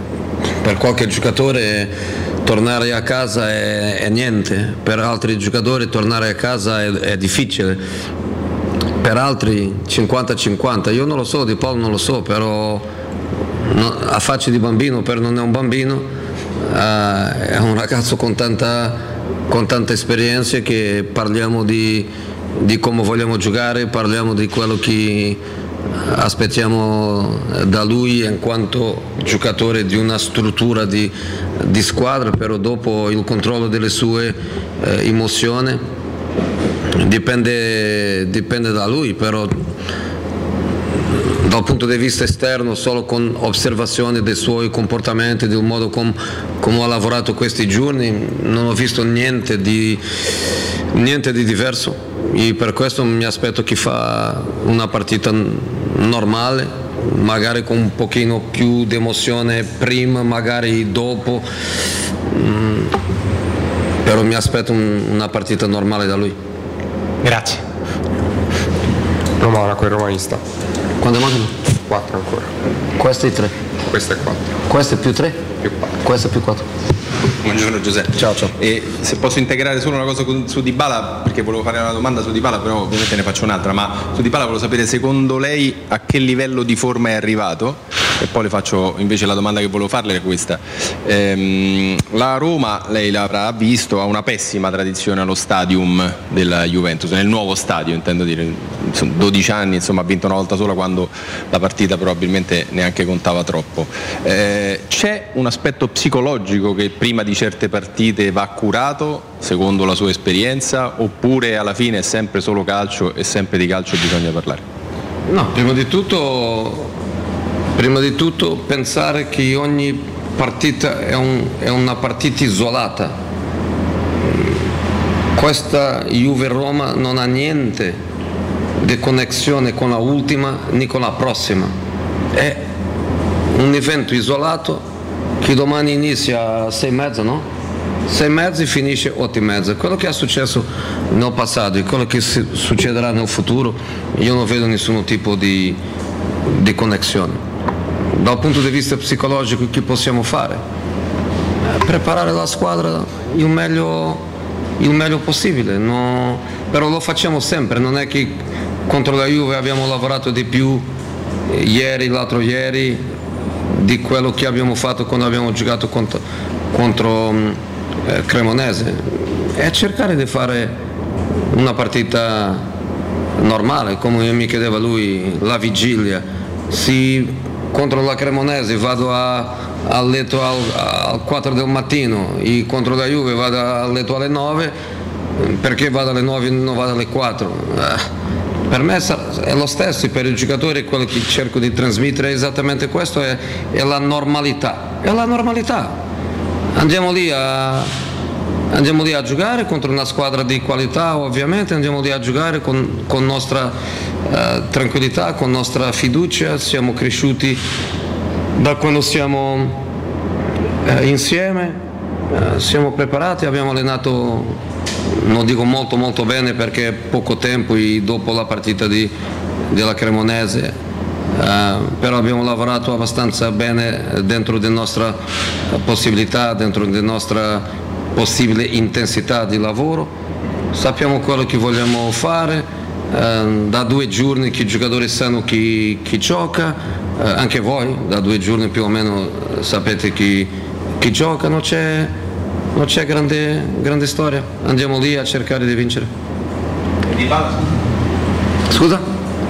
Do- Di Bala? Che livello è di? No, per me sta molto bene, per me sta molto bene, non, non mi aspettavo di più in questo, in questo momento, un ragazzo che negli ultimi due anni ha, avuti- ha avuto qualche infortunio, ha avuto poca continuità, che non ha iniziato la pre-stagione eh, come tutti eh, che hanno avuto praticamente due mesi di lavoro, uno che ha lavorato da solo, fra virgolette, personal trainer, ehm, che è arrivato tardi, per me sta, sta benissimo. Chi non ha eh, 90 minuti magari no, principalmente si gioca all'Olimpico dove eh, giocare in quella eh, surface, come si dice, superficie, superficie. È veramente duro, è, è un po' come correre in una spiaggia portoghese con, con- con- con- con tanta sabbia, è difficile,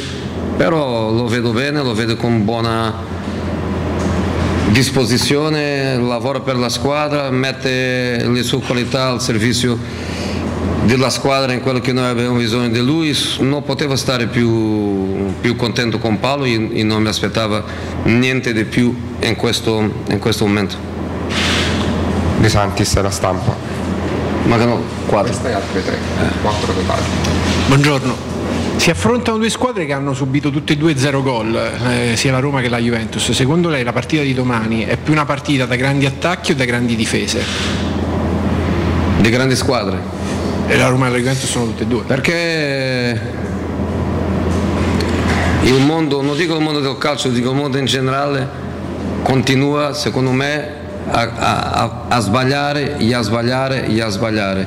Che con le squadre che soffrono pochi gol dicono un bel gioco difensivo invece di dire un bel gioco di squadra. Le squadre che soffrono pochi gol non sono le squadre che difendono molto bene, sono le squadre forti, forti.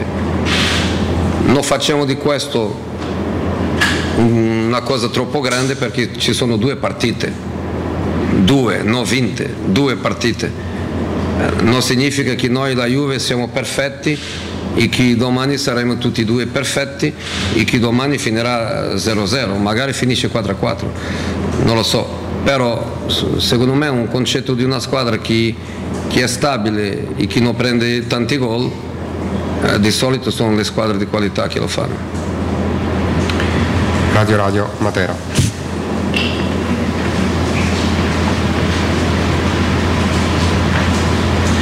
Salve mister, in eh, Juventus Roma dello scorso anno non mancarono le polemiche, però al di là di questo lei a fine gara disse che eh, quella partita gli diceva chiaramente qual era il percorso che la Roma stava intraprendendo. Adesso, al di là delle due vittorie e al di là dei sei punti in classifica, lei ha già capito, comunque percepisce qual è il percorso che la Roma sta intraprendendo? Io quando ho parlato questo l'anno scorso eh, volevo dire che la mia squadra è andata lì, ha giocato per vincere, ha perso, al di là di, di quello che è successo, però la squadra ha giocato bene, io ovviamente che io era non soddisfatto con il risultato, però ero soddisfatto con il, con l'atteggiamento. Oggi, praticamente un anno, un anno dopo, mi aspetto un atteggiamento uguale o an- ancora meglio.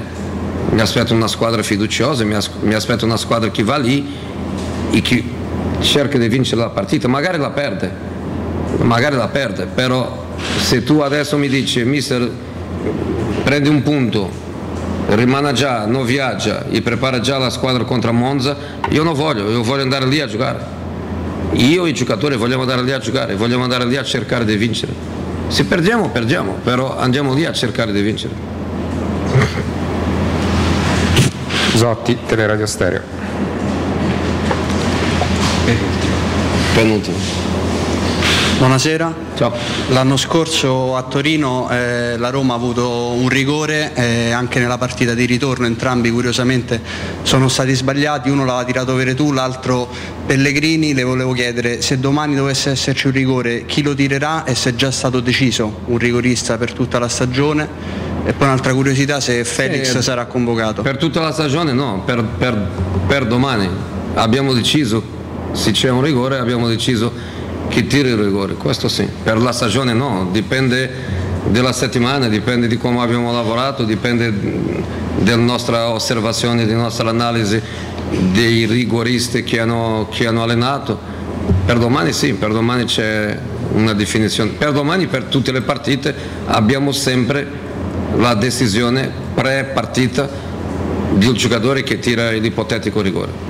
E chi è dom- domani perché chi, chi è il nome scelto per domani? No, non ti dico se no Perini e Scesni hanno 20 ore per guardare come di solito tira lui, così invece di, di analizzare solo uno devono analizzare 4-5 perché sono 4-5 i potenziali. Uno non è di bala allora. Mm? Non tirerà di bala allora. Perché? Te lo conoscono già. Magari lui tira diverso. E Felix sarà convocato? No, Felix non convocato. Ehm, esiste una possibilità altissima di che Felix possa essere trasferito e in questo senso né, né noi vogliamo rischiare né lui sarebbe, sarebbe disponibile mentalmente per, per prendere qualche rischio e per questa ragione Felix domani no. Facciamo l'ultima. Juric, Rete Sport. Salve mister. Salve. E, l'anno scorso lei non parlò con dell'arbitro eh, Orsato né all'inizio e né dopo quel post partita, insomma, che tutti ricordiamo. Quest'anno arbitra Irrati. Lei comunque ha parlato molto degli arbitri, ma da un certo punto della stagione in poi. Non so se vuole dire qualcosa rispetto alla stagione di quest'anno. Dopo la partita, dopo la partita Lei disse non commento. No, sì, però dopo, la- do- dopo ogni partita sento la libertà di, di commentare. Però prima della partita no- è una cosa che non mi piace fare perché il mio principio, il mio principio è che tutti gli arbitri sono bravi e tutti gli arbitri vanno a ogni partita per fare bene. Questo è il mio principio e non, e non mi sembra che chi sta bene prima di una partita dire ah quest'arbitro eh, mi piace, oh questo mm, l'ho avuto l'anno scorso e l'anno scorso non è, non è andato bene. No, prima della partita per me tutti gli arbitri sono top, tutti gli arbitri sono benvenuti e tutti gli arbitri io sono contento di averli. Dopo la partita dipende ovviamente di quello che è successo e dopo lì con tanto piacere dico bravissimo, con meno, con meno piacere dico scarso. Però prima de- della partita per me è sempre molto molto positivo con tutti gli arbitri. Grazie Siamo. Grazie mille. José Mourinho in conferenza stampa e tanti spunti dei titoli ci sono, su altri temi è rimasto un po' a corto, i vostri commenti al 342 79 12 362 ci concediamo anche il lusso di 5 minuti di linee aperte per eh, riprendere l'interazione con voi. 06 88 52 18 14 un paio di spunti. La formazione sarà la stessa delle prime due partite con Matic titolare al posto di Zaniolo. Matic era sempre subentrato. Allora ti chiedo caro Robby vedi la Roma col 3-4-2-1 il modulo delle prime due partite con Pellegrini avanzato sotto punta vicino a Dybala dietro Abram? Vedi la Roma col 3-5-2 con Pellegrini in mediana? Vedi la Roma con 3-4-1-2, quindi col solo Pellegrini dietro Dybala e Abram. Queste credo siano le tre opzioni. Vabbè, detto ovviamente lo sai benissimo che questa poi è un'idea eh, che cerchiamo di farci noi, poi la partita non essendo come cavallo di battaglia del maestro Stefano Petruccia calcio, calcio balilla, eh, ovviamente ha delle variazioni a seconda anche di quello che devi cercare di fare, di quello che non ti viene bene.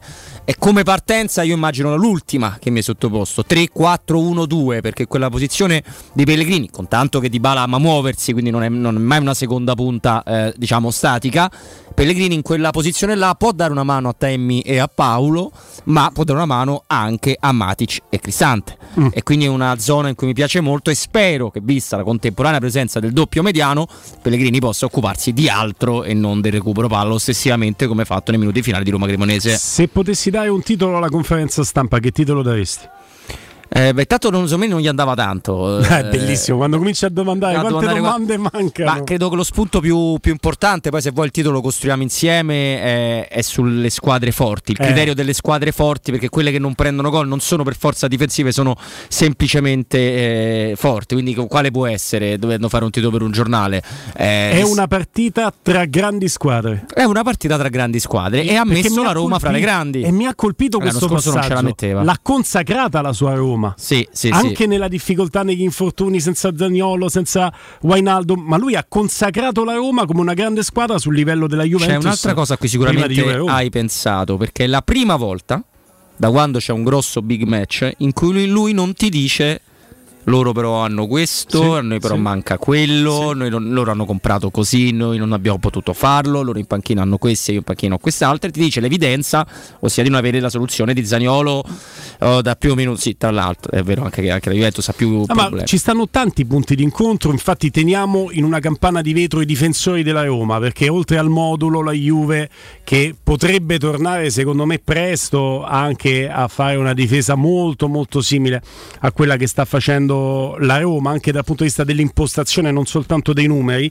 però in un contesto in cui alla Juve manca Di Maria per un mese, alla Roma Zaniolo per un mese, alla Juve manca per qualche mese in realtà di ehm, Pogba, e alla Roma manca Wijnaldum e probabilmente tornano a gennaio tutte e due. Oggi ha detto una cosa su Wijnaldum eh, Tiago Pinto, poi la recuperiamo successivamente. In un contesto in cui, insomma, se Sparta piange e Atene non ride, le difficoltà delle due squadre sono assolutamente le stesse, sono parallele. Sì, in realtà se andiamo a vedere anche qualche pregresso, quindi appunto Bonucci, appunto Scesni, che vedremo se giocherà lui o Perin, eh, De Federico Chiesa, che sono tanti mesi, ma sarebbe stato titolare in quella partita. Io Ah. Vabbè, credo. tu c'hai Darbo. oh. Esatto, Allora, prima, figurati. allora. Guarda, io sono molto sincero su queste cose. Io credo che la Roma abbia meno problemi della Juventus oggi e quindi domani. Però credo che la Juventus sia ancora oggi una squadra più forte della Roma al- eh, nella sua completezza e nella capacità. for- Forse ha dimostrato spe- sempre contro la Roma allo stadium di avere i nervi un po' più. eh, più calmi, più saldi, perché è vero che la Roma l'anno scorso aveva pareggiato e lo meritava, però c'era tutto un secondo tempo da disputare. Quindi vediamo, visto che la Mourinho la consacra, la eleva a livello della lotta della Champions League per adesso, vediamo se la Roma avrà questo miglioramento e ci potrà far ricordare quando lui disse dopo un minuto della fine di Atalanta 1 Roma 4 sono due minuti no, che non vinciamo uno, uno sconto diretto. 06 88 52 18 14, due dirette flash e poi dopo la pausa ci sarà Stefano Borghi con noi. Pronto? Pronto? Ciao. Salve, buonasera, sono Andrea. Ciao Andrea. Ciao Andrea. Volevo fare questa osservazione. Dunque, io una sera diversi anni fa andai, andai al cinema per non vedere Juventus Roma perché praticamente devo fare un trapianto del fegato ogni volta che vedo Juventus Roma, ma non perché la Roma perde, ma per come la fanno perdere. Sì, Primo chiarissimo.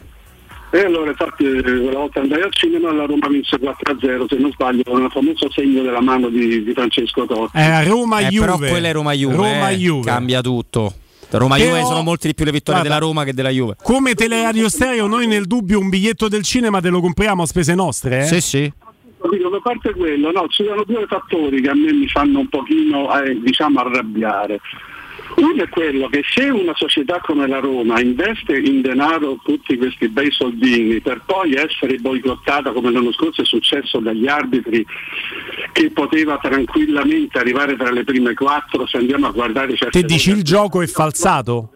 È falsato? Volevo capire una cosa, per quale motivo, anche col fair play finanziario, la Roma è una squadra che, penalizzata dagli arbitri, perde delle posizioni importanti in classifica e quindi perde soldi e perde campagne acquisti. Allora dico, eh, la Roma investe eh, denaro a non finire, poi viene penalizzata in maniera assurda, Sì. decisioni arbitrali assurde, e praticamente nessuno la risarcisce per questo, mentre squadre come Inter, Juventus e Milan, con tanto di spirito mediatico ad alti livelli, perché per me vedere Sky è come vedere la A chiudere per favore, siamo un po' lunghi. Allora voglio capire per quale motivo la Roma non deve essere tutelata anche a livello voglio dire di risarcimento Mm, ok, ok, è un vecchio tema. Intanto grazie, grazie di cuore. Ehm, vi chiediamo soltanto brevità nelle telefonate perché potevamo prendere due dirette, tre dirette, ne abbiamo presa soltanto una, non ce la facciamo a prendere. Eh, una è un, pe- no, è un peccato per chi poi voleva intervenire, una sola diretta Ma poi c'è una- è, è un peccato. Detto- Eh, no- non esiste risarcimento No, danni per il danno procurato da errore arbitrale, altrimenti la Roma sarebbe più ricca del Ci Manchester dovrebbero City. ridare il sacco dei scudetti, il sacco Sì, dei eh, soldi. Paris Saint Germain ci spiccerebbe ci casa. spiccerebbe casa. Però ecco, bisogna fare un. Tanto, insomma, l'altro enorme tema che interessa a me, non me ne rendo conto, però per me è gigantesco. È com'è possibile che un manto erboso come quello dell'Olimpico, storicamente inappuntabile, sia diventato un campo da spiaggia portoghese, come l'ha definito Murigno. E lo spunto per questa cosa che volevo dire prima e mi sono dimenticato perché sono rimbambito è perché l'amico ascoltatore Andrea mette dentro il cardelone Roma-Juve. Roma-Juve ragazzi è un'altra storia perché Roma-Juve la Roma l'ha vinta in momenti in- incredibilmente sfavorevoli, ricorderete sulla panchina vice allenatore Muzzi, Segnatotti, eh, la Roma l'ha, l'ha vinta anche 4-0, l'ha vinta spesso e volentieri, l'ha vinta, nelle- nelle- l'ha vinta con Mazzone, l'ha vinta in tante- tanti sì. modi, le vittorie in casa Poi sono su- t'hanno rubato anche qui. eh. T'hanno rubato anche qui, non c'è roba, dubbio. Però effettivamente mai quanto è difficile è tutto andare lì. diverso. Ieri ci abbiamo fatto un giochino, ma vincere nove volte in Serie A allo, allo stadio di Torino, che sia comunale, che sia delle Alpi, che sia stadium, perché questo è lo storico. Noi parliamo sempre della maledizione dello stadium, ma non è che le otto volte al delle Alpi in 80 anni fosse uno score positivo, No, eh? no, no. Eh, esatto, quindi eh, purtroppo cambia tutto se parliamo di Juve Roma o di Roma Juventus. Cambia veramente tutto. Andiamo in pausa. Dopo la pausa con noi Stefano Borghi. State lì. Pubblicità. Edgar Trasporti, trasporti internazionali, spedizioni via mare, via aerea, via terra, pratiche doganali import-export, magazzino doganale, deposito IVA. Edgar Trasporti è il tuo partner strategico perché ti accompagna e ti supporta in tutto il processo di spedizione. Edgar Trasporti si trova a Commerce City dietro la nuova Fiera di Roma. Telefono 06 65 00 42 25. edgartrasporti.com 3P Ceramiche ha tutto quello che hai sempre desiderato per valorizzare la tua casa. Pavimenti, rivestimenti, parquet, cucina e arredo 3, Scavolini, Ernesto Meda. Arredo per zona giorno, notte, giardino e pergotelle. E puoi avere lo sconto in fattura del 50% o il bonus mobili. 3P Ceramiche. In via della Maglianella 131 e in via Appia Nuova 1240B. Info su 3pceramiche.it. Quando Roma brucia, Nerone placa le sue fiamme. Nerone, l'amaro di Roma. Un gran liquore che racchiude in sé millenni di storia, arte e civiltà. Asciutto al palato, dal gusto pieno, che regala intense sensazioni. A Roma nasce Nerone, un incendio di sapore. Quale altro ascoltatore vuole approfittare della grande promozione delle zanzariere Z-Screen, le più acquistate a Roma? Fino al 31 agosto, oltre all'offerta a fine stagione, per gli ascoltatori c'è un ulteriore buono acquisto da 70 euro con la garanzia soddisfatto o rimborsato. Chiama subito l'800 196 866 o visita il sito zanzaroma.it. Z-Screen, la super zanzariera, con un super servizio e una super garanzia. Approfitta dell'eco bonus sconto immediato in fattura del 65%. Climanet ti offre climatizzatore Samsung Dual Split modello Windfree 9000 più 9000 BTU compreso IVA e installazione a 1499 euro in 10 rate interessi zero e 10 anni di garanzia. Showroom a Roma in piazza Carnaro 28 e Viale Marconi 312. climanetonline.it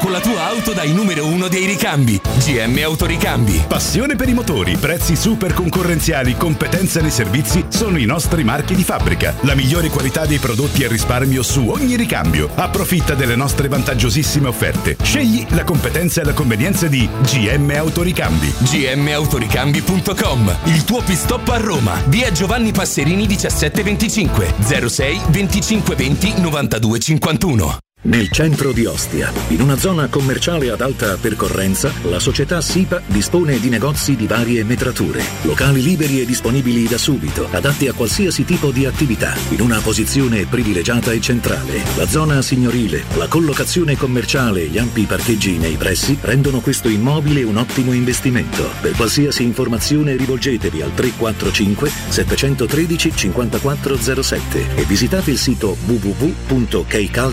www.keicalt.com. SIPA SRL è una società del gruppo Edoardo Caltagirone. Le chiavi della tua nuova casa senza costi di intermediazione. Il benessere ha origine da un materasso che fa la differenza. Showroom del materasso è la scelta giusta per la cura del riposo. A Roma da oltre 60 anni con lo storico negozio multimarca in Viale di Castel Porziano 434. Vieni a trovarci anche nei tre negozi Dorelan. Via Baldo degli Ubaldi 244, Via di Torrevecchia 148, Via Sant'Angela Merici 75. Info allo 06 50 98 094 o su showroomdelmaterasso.com. Teleradio Stereo 927.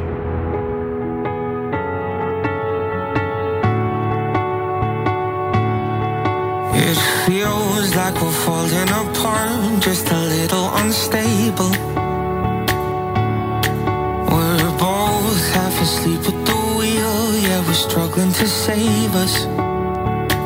So we both get drunk and talk all night, pour out our hearts, try to make it right. It's no fairy tale, no lullaby, but we get by.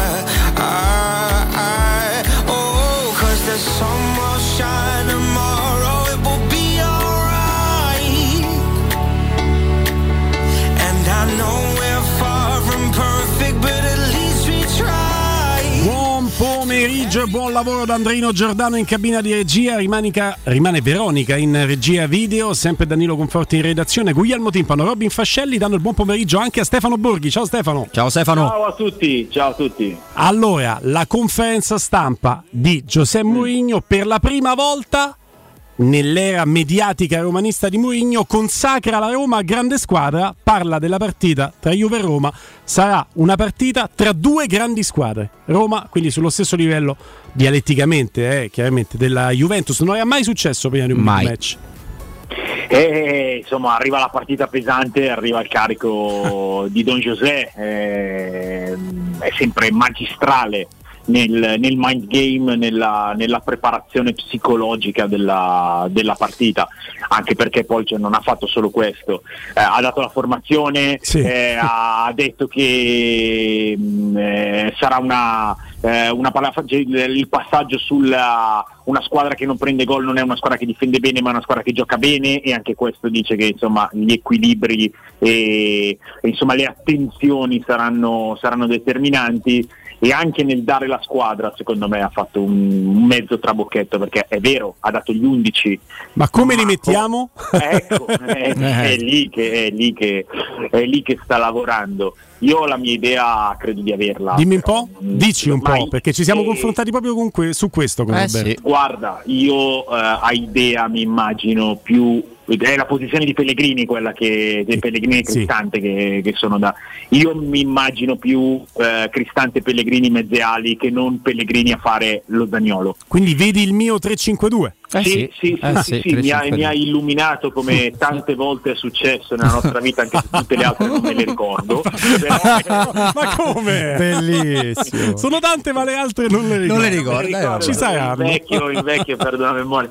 No, al di là di questo, eh, sì, eh, perché credo che appunto anche dalla presentazione che sta fatta della partita, eh, in mezzo al campo ci sarà la, la grande battaglia tecnica, agonistica, tattica e strategica. E per una Juventus che ha svuotato tanto il centrocampo a Genova, per il compito dato alle mezze ali di cercare di assistere il centravanti, per l'abbassamento a volte eccessivo di Locatelli, per tanti motivi, Mourinho che invece il centrocampo lo riempie, visto che non ha gli strappi di Zaniolo, eh, può, essere, può essere un piano partita, poi c'è questa è l'idea oggi che mancano più di 24 Mm. ore. Eh, però mh, insomma io, io la, la immagino così, poi magari il tempo di domani ho cambiato idea anch'io, eh, ma, ma la mia idea non costa Dybala, niente. Dybala svaria per il campo, la palla se la viene a prendere Mm. sempre tanto lontano, ma se difensivamente parlando lo sgravi dal compito di andare a recuperare palla, se la può giocare lontano dalla porta perché è una sua caratteristica, ma non deve andare a recuperare palla perché ci stanno tre bei mediani e due esterni a fare un centrocampo a 5 blindato, secondo me è più libero anche di offendere e di far Ma male. eh, quello Dybala. può essere, no Stefano, però sai che, è che la partita di Dybala, quindi tutta la Roma e di tutta la Juventus, per me passano pure da quel concetto di cui mi interessa svilupparlo con te, ovviamente, del- della definizione di grandi squadre che hai accennato prima, no? riprendendo le parole di Mourinho che ha dato lui. Forse potremmo tirar fuori un po' l'Atletico di Madrid, che mi sembra che difensivamente si applichi molto, però è una grandissima squadra ovviamente. E ci sta quella definizione di Mourinho o ha cercato più il, pal- il pallonetto, il tiro a giro, ecco, comunicativamente? No, no, ci, ci sta, ma è corretta m- ed è, è anche naturale secondo me eh, che questa sia una stagione in cui la Roma alza l'asticella e deve alzare l'asticella, eh, ce lo stiamo dicendo da, da diverse settimane e credo che sia eh, oltre che un'opportunità, un, un dovere, il mercato è stato eloquente, eh, i progetti della proprietà sono molto ambiziosi per cui io la vedo come una cosa, come una cosa quasi ovvia, cioè, la Roma quest'anno si, si mette al tavolo delle grandi squadre del campionato, è, è assolutamente così. E non dovrà cadere dalla sedia, ecco, possiamo... Eh, que- questa è la missione, questa è la missione ma, ma che voglia andare a quel tavolo lì è secondo me fuori di dubbio, è, è- è nel- nelle ambizioni e nei programmi di tutti, da- dai- dalla proprietà a- arrivando ai giocatori, passando assolutamente per un allenatore che insomma non credo che, che si veda al di fuori dell'universo dei grandi. È chiaro. Eh, ti, ti porto fuori da, da Juve Roma, ma torniamo eh, su, su Juve Roma chiaramente nel corso del collegamento. Non posso non chiederti conto del girone di Europa League sorteggiato per la Roma. Una grande chiamata in seconda fascia perché con rispetto di tutti Ludo Gorez eh, c'era di peggio da pescare. Una molto brutta chiamata in terza fascia il Betis eh, eh, lo conosci meglio di me. Ecco non devo raccontartelo io ma tu puoi raccontare a noi le insidie che arrivano dal Betis l'Helsinki francamente non so che pesce Non lo prendere. conosce nemmeno Mourinho, l'Helsinki, Sì, quindi facciamo un po', un po' fatica, Stefano. L'Helsinki, l'Helsinki- l'Helsinki è, è ovviamente la squadra meno dotata del girone, ha qualche personaggio che può diventare cult perché ha una mezzala giapponese che si chiama Tomu Tanaka e ha un laterale che se non ricordo male è un nazionale di Papua Nuova Guinea e giocano in Finlandia. No, de- dell'Helsinki, dell'Helsinki la, la cosa principale da sottolineare e lo ha fatto Mourinho è che giocano su un campo sintetico non della, eh, de- dell'ultimissima generazione e se vai su un sintetico ghiacciato è un problema. È un male problema. lui l'ha definito in maniera spregiativa di plastica Come quello del Bodo. Ecco, eh, eh, eh, mm, lo sapete, no?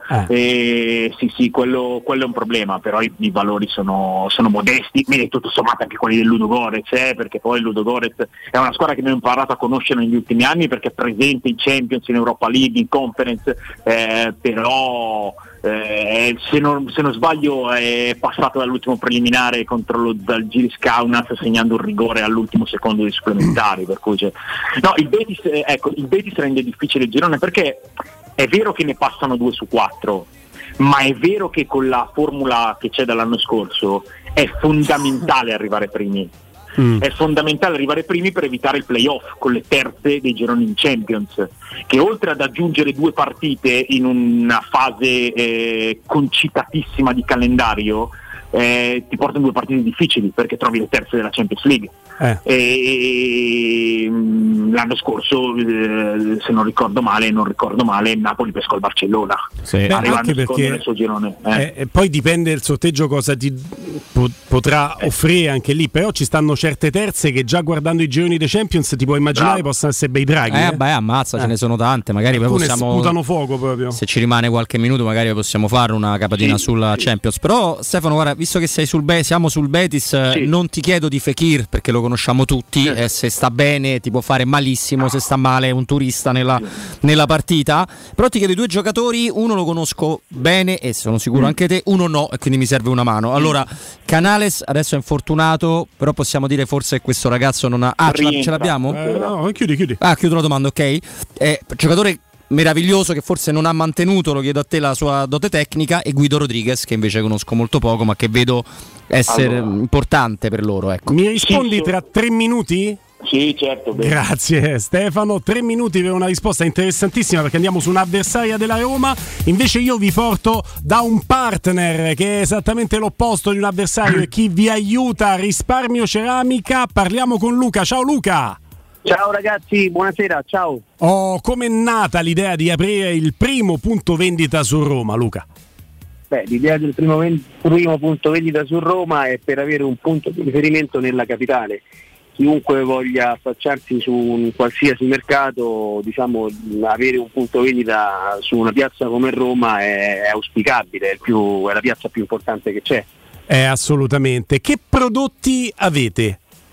Beh, dal nostro nome già un pochettino eh, lo lasciate intendere, risparmio ceramica, noi vendiamo tutto quello che è la pavimentazione eh, piuttosto che i rivestimenti da interno, da esterno, ingresso, porcellanato, vendiamo vasche, rubinetti, piatti doccia, tutto sanitari, tutto quello che comprende l'arredo bagno e la ristrutturazione interna di una casa. Ecco, vostre particolarità? Ma sempre dal nome risparmio ceramica, la miglior qualità, il miglior prezzo, tutto pronta consegna. Il nostro motto è tutto pronta consegna, ovvero qualsiasi cosa teniamo esposto nel punto vendita, i clienti lo trovano nell'immediato e lo possono ritirare ehm, nell'immediato presso lo showroom, perché abbiamo showroom e deposito. Effettuate anche le consegne Luca? Certo, ovviamente, effettuiamo le consegne su Roma ma anche su tutto il resto dell'Italia, isole comprese. Ecco, vogliamo ricordare dove siete a Roma? Allora, noi siamo alla zona industriale di Ciampino, uscita Viale Kennedy, precisamente in via Fratelli Marchetti Longhi numero 2. Allora, potete trovare tutto quello che vi serve, il numero di telefono, la via se non avete fatto in tempo a scrivere con carta e penna, cellulare alla mano, magari ci si perde dei riferimenti che però ricorderemo a brevissimo. Trovate tutto sul sito internet. Qual è il vostro sito internet, Luca? risparmioceramica.it Facile, facile, il nostro, facile. Il nostro numero è 0681177295 e l'indirizzo preciso è via Fratelli Marchetti Longhi 2, uscita Viale Kennedy Ciampino. Se volete risparmiare senza cedere di un centimetro rispetto alla grandissima qualità. Risparmioceramica.it, grazie Risparmio Ceramica, grazie Luca. Grazie a voi ragazzi, ciao ciao. Teleradio Stereo 927. Stefano Borghi con la risposta all'input eh, su giocatori da tenere d'occhio del Siviglia, del Betis, anzi del Betis. del Betis. Eh, il Betis è un'ottima squadra, una squadra che gioca splendidamente a calcio, ha un allenatore di fronte al quale bisogna sempre togliersi il cappello Eh, eh beh. e- ed è una squadra che sta facendo risultati, è partita anche molto bene in Liga, nonostante abbia avuto problemi come il Barcellona di scrivere i rinnovati e i nuovi. Eh, Canales. Canales rientra stasera, stasera il Betis gioca all'anticipo alle 22 con l'Osasuna, è una bella partita da seguire. Rientra stasera, credo a gara in corso perché poi le, le sue problematiche fisiche sono state l'unico limite della sua carriera. Lui arrivò al Real Madrid giovanissimo dopo essere esploso nel Racing Santander e lì ha cominciato a spaccarsi il ginocchio in serie. Eh sì. E quello è stato l'unico limite. Da quando è arrivato al Betis e soprattutto da quando si è allacciato con Pellegrini, eh, Canales ha avuto continuità, è arrivato in nazionale, è un giocatore meraviglioso, un grandissimo eh, inventore di calcio. Ehm, lui e Fekir sono veramente le, le menti e gli artisti di questa squadra. Guido Rodriguez è il contraltare. Guido Rodriguez secondo me nelle ultime due stagioni è stato uno dei migliori mediani ed equilibratori di gioco di Spagna e, forse addirittura del calcio europeo. È un argentino che ha, che ha capacità tattiche mostruose, tempo incredibile nell'intervento, recupera quantità industriali di palloni ed è uno di quelli, è un po' un mini Casemiro, è uno di quelli che ti tiene in piedi un intero centrocampo, però non sono per nulla sicuro che eh, Guido Rodriguez eh, affronterà la Roma, perché credo possa uscire in questi giorni, ha tantissime richieste e il Betis deve vendere, per cui ecco, quel- la cessione di Guido Rodriguez toglierebbe un bel pezzo di colonna vertebrale alla squadra che però ha tanti talenti, ha dei giovani molto interessanti, ha un attaccante che finalmente si è messo a segnare con regolarità come Borca Iglesias, è squadra vera il Betis, eh, molto molto interessante. Da rispettare, come si dice. È bella da vedere. Eh. tornando al nostro solito discorso. Ieri avete sentito Arrigo Sacchi, Sì. è stato premiato e questa è una cosa da strasottolineare. Cioè, il- Ancelotti e Sacchi ieri sono stati al centro de- de- della cerimonia UEFA e questo per il calcio italiano deve essere un grandissimo orgoglio. E il discorso di Sacchi, cioè, secondo me, è, è un- una delle sue lezioni da, da tenere sempre a mente su cosa sia il calcio e cosa debba cercare il calcio. Masterclass Rigosaki e il suo Milan ancora negli occhi dei- degli appassionati di calcio. Torniamo su Juventus Roma, visto che ce l'abbiamo solo noi radiofonicamente, poi ci mancherebbe, ce l'ha anche Dazon e per Dazon Stefano Borghi racconterà Juventus Roma. Ti chiedo Stefano, come prepara il telecronista Juve Roma? E allora eh, c'è una metodologia che è costante per tutte le partite, che sia Juve Roma o che sia Celta Vigo eh, Las Palmas, Eh, quindi ricerca di notizie e aggiornamenti, ricerca di statistiche, costruzione di concetti sulle statistiche, preparazione delle schede, insomma quella è la metodologia costante. Poi è molto diverso preparare una partita come Juve-Roma da una partita come può essere, non lo so, cito quella della prima giornata che ho fatto, eh, ehm, Verona-Napoli, Mm. perché Juve-Roma è un big match e, e la Napoli è un altro tipo di, di partita ed è ancora più diverso preparare una partita spagnola o preparare una partita sudamericana, perché ovviamente eh, se, se commento una partita sudamericana io vi devo presentare il contesto, presentare i giocatori, interessarvi con qualche storia, in Juve Roma il contesto, chi siano i giocatori in campo e cosa facciano lo, lo sapete tutti come me e quindi devi andare ad approfondire altri aspetti. È una preparazione che, che si fa giorno per giorno. Io adesso ho eh, a memoria quattro partite più la trasmissione della domenica nei prossimi cinque giorni. Mm, una cosetta. se- diverse. Wow. E, e- e- e quindi c'è giorno per giorno le preparo tutte fondamentalmente. Poi arrivi il giorno della partita dove sei concentrato solo su quello e, e rifinisci gli ultimi, gli ultimi dettagli. Fa la rifinitura, vedi come, i- come Sì. i giocatori, il nostro Sì, Stefano. sì. Ma se invece ci, ci spostiamo su. No, se, se vogliamo cambiare. Beh, allora, poi su Juve e Roma possiamo fare tanti altri discorsi, però immagino che tu voglia andare su stasera. Ma volevo andare su questa Eh, sera, sì, ma sì. fare più che sulla partita perché l'indovino prima della gara, no? c'erano i vecchi messi che dicevano parlare delle partite prima del loro svolgimento quasi non ha senso, poi ovviamente tutti quanti noi, esatto, siamo portati a doverlo fare, quindi non è che ti chiedo pronostico, non, non è, non è quello, però ti chiedo la Lazio di Sarri, l'Inter di Inzaghi, cosa questi due allenatori hanno dato eh, in più, magari rispetto ai predecessori o rispetto alle aspettative, ma cosa ancora non sono riusciti a dare questi due tecnici completamente diversi uno dall'altro?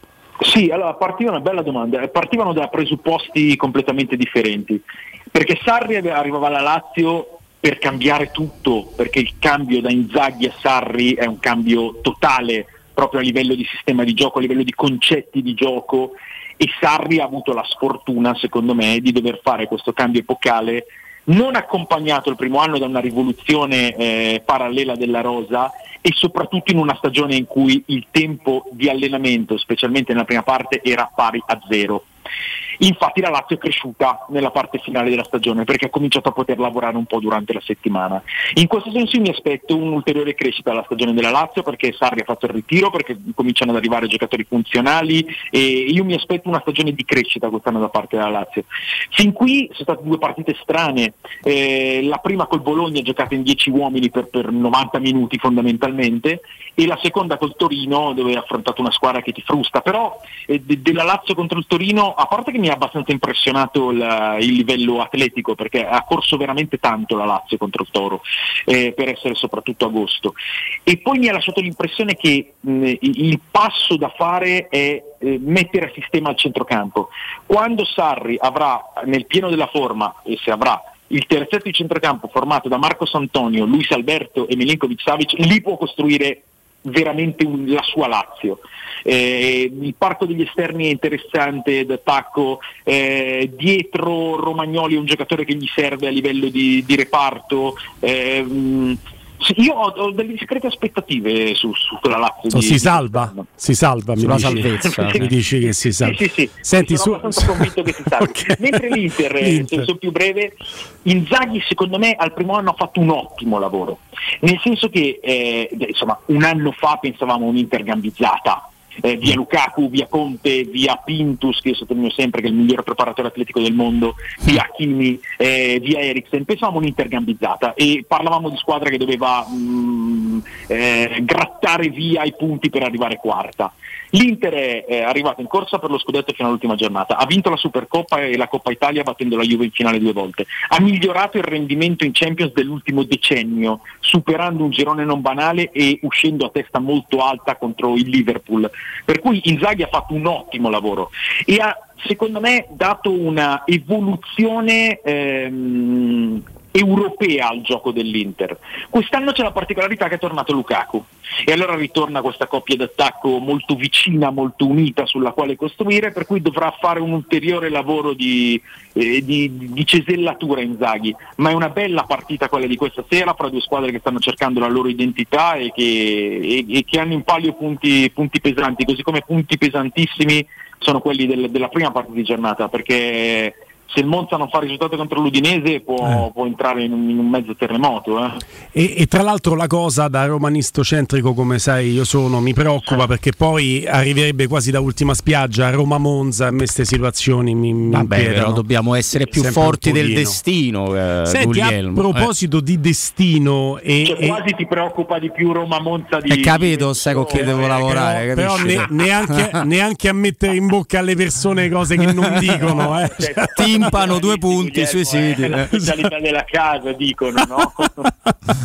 Quindi stai dicendo che sì, esattamente. Senti, ehm, Dybala giocherà, io, io torno spasmodicamente su, su, su, su Juve Roma perché chiaramente è come, è come un- un- un'attrattiva, no? la luce per le zanzare, io ci rivado dentro. Beh, chiaro che Dybala è un tema trattato in conferenza stampa su input dei giornalisti sia da Allegri che da Mourinho. Rischia di giocare con sta scimmia sulla spalla, Eh, c'è la però- volontà di rivalsa, che ti aspetti? Ecco. No, è, è il destino dei campioni giocare col- con, la, con la pressione sulle spalle. Eh, è così, è così e non può essere diversamente. E cosa mi aspetto? Cosa mi aspetto? Sono molto curioso, perché io reputo Di Bala un campione. E reputo Di Bala veramente uno che, che- che può stare al famoso tavolo dei più grandi di cui parlavamo, parlavamo prima. E è chiaro che sarà un momento molto emotivo, abbiamo visto come ha salutato lo stadium Di Bala. Eh, le Eh, lacrime, no? eh, Qualche mese fa. E qualche farfalla nello stomaco secondo me ce l'avrà anche se Mourinho ha parlato di settimana normale. Lo applaudiranno secondo te Stefano? Perché Io mi aspetto- io, io- io mi aspetto una una- un'accoglienza affettuosa, Sì, anch'io. sarei sorpreso del contrario e Sì. sarebbe anche ingiusto il contrario secondo me. Mm, Eh, per cui mi aspetto una, un'accoglienza affettuosa, poi durante la partita è un avversario, eh, eh, Eh. però, però mi aspetto de- de- degli applausi e comunque dell'affetto, perché c'è stato anche al suo, al suo saluto. E poi, poi durante la partita sono, sono curioso. Questa è una stagione cruciale per la carriera di Dybala. eh, per quelle che sono state le ultime due, per il passo che ha fatto, per le responsabilità che si deve prendere, per, per tutto quanto. E E, insomma, questa stagione cruciale passa specialmente da queste partite. Arriva un po' presto, e, a- a- ecco, una, una piccolissima bugia che ha detto Mourinho secondo me oggi è che, che Dybala sta, sta molto bene di Eh. condizione. Eh, non, può, eh, non può stare molto bene in condizione. È appena iniziata la stagione e lui è arrivato abbastanza tardi, per cui non può essere ovviamente, dopo i problemi dell'anno scorso, ci- non, non può essere al 100%. Eh, questo mi sembra scontato. E, e quindi questo va considerato poi nel giudizio che daremo a partire da sabato sera. Quanto- Però- Ah, scusa, però scusa, Mi aspetto, eh. Mi- No, no, no, mi aspetto, mi aspetto che sia protagonista. Qu- Quanto sposta, ci, ci domandavamo anche questo con Roberto, no? Mhm. prima, la- l'assenza di Bonucci nella difesa della Juve. Io sono uno di quelli che pensa che sposti tanto perché per una squadra che ha difficoltà a costruire non solo dal basso, ma proprio lo sviluppo Il della lancio, sua azione, il lancio, la verticalità che ti dà Bonucci per innescare magari la velocità di Vlaovic eh, avrebbe potuto essere un'alternativa no, alla giocata di, di quadrado.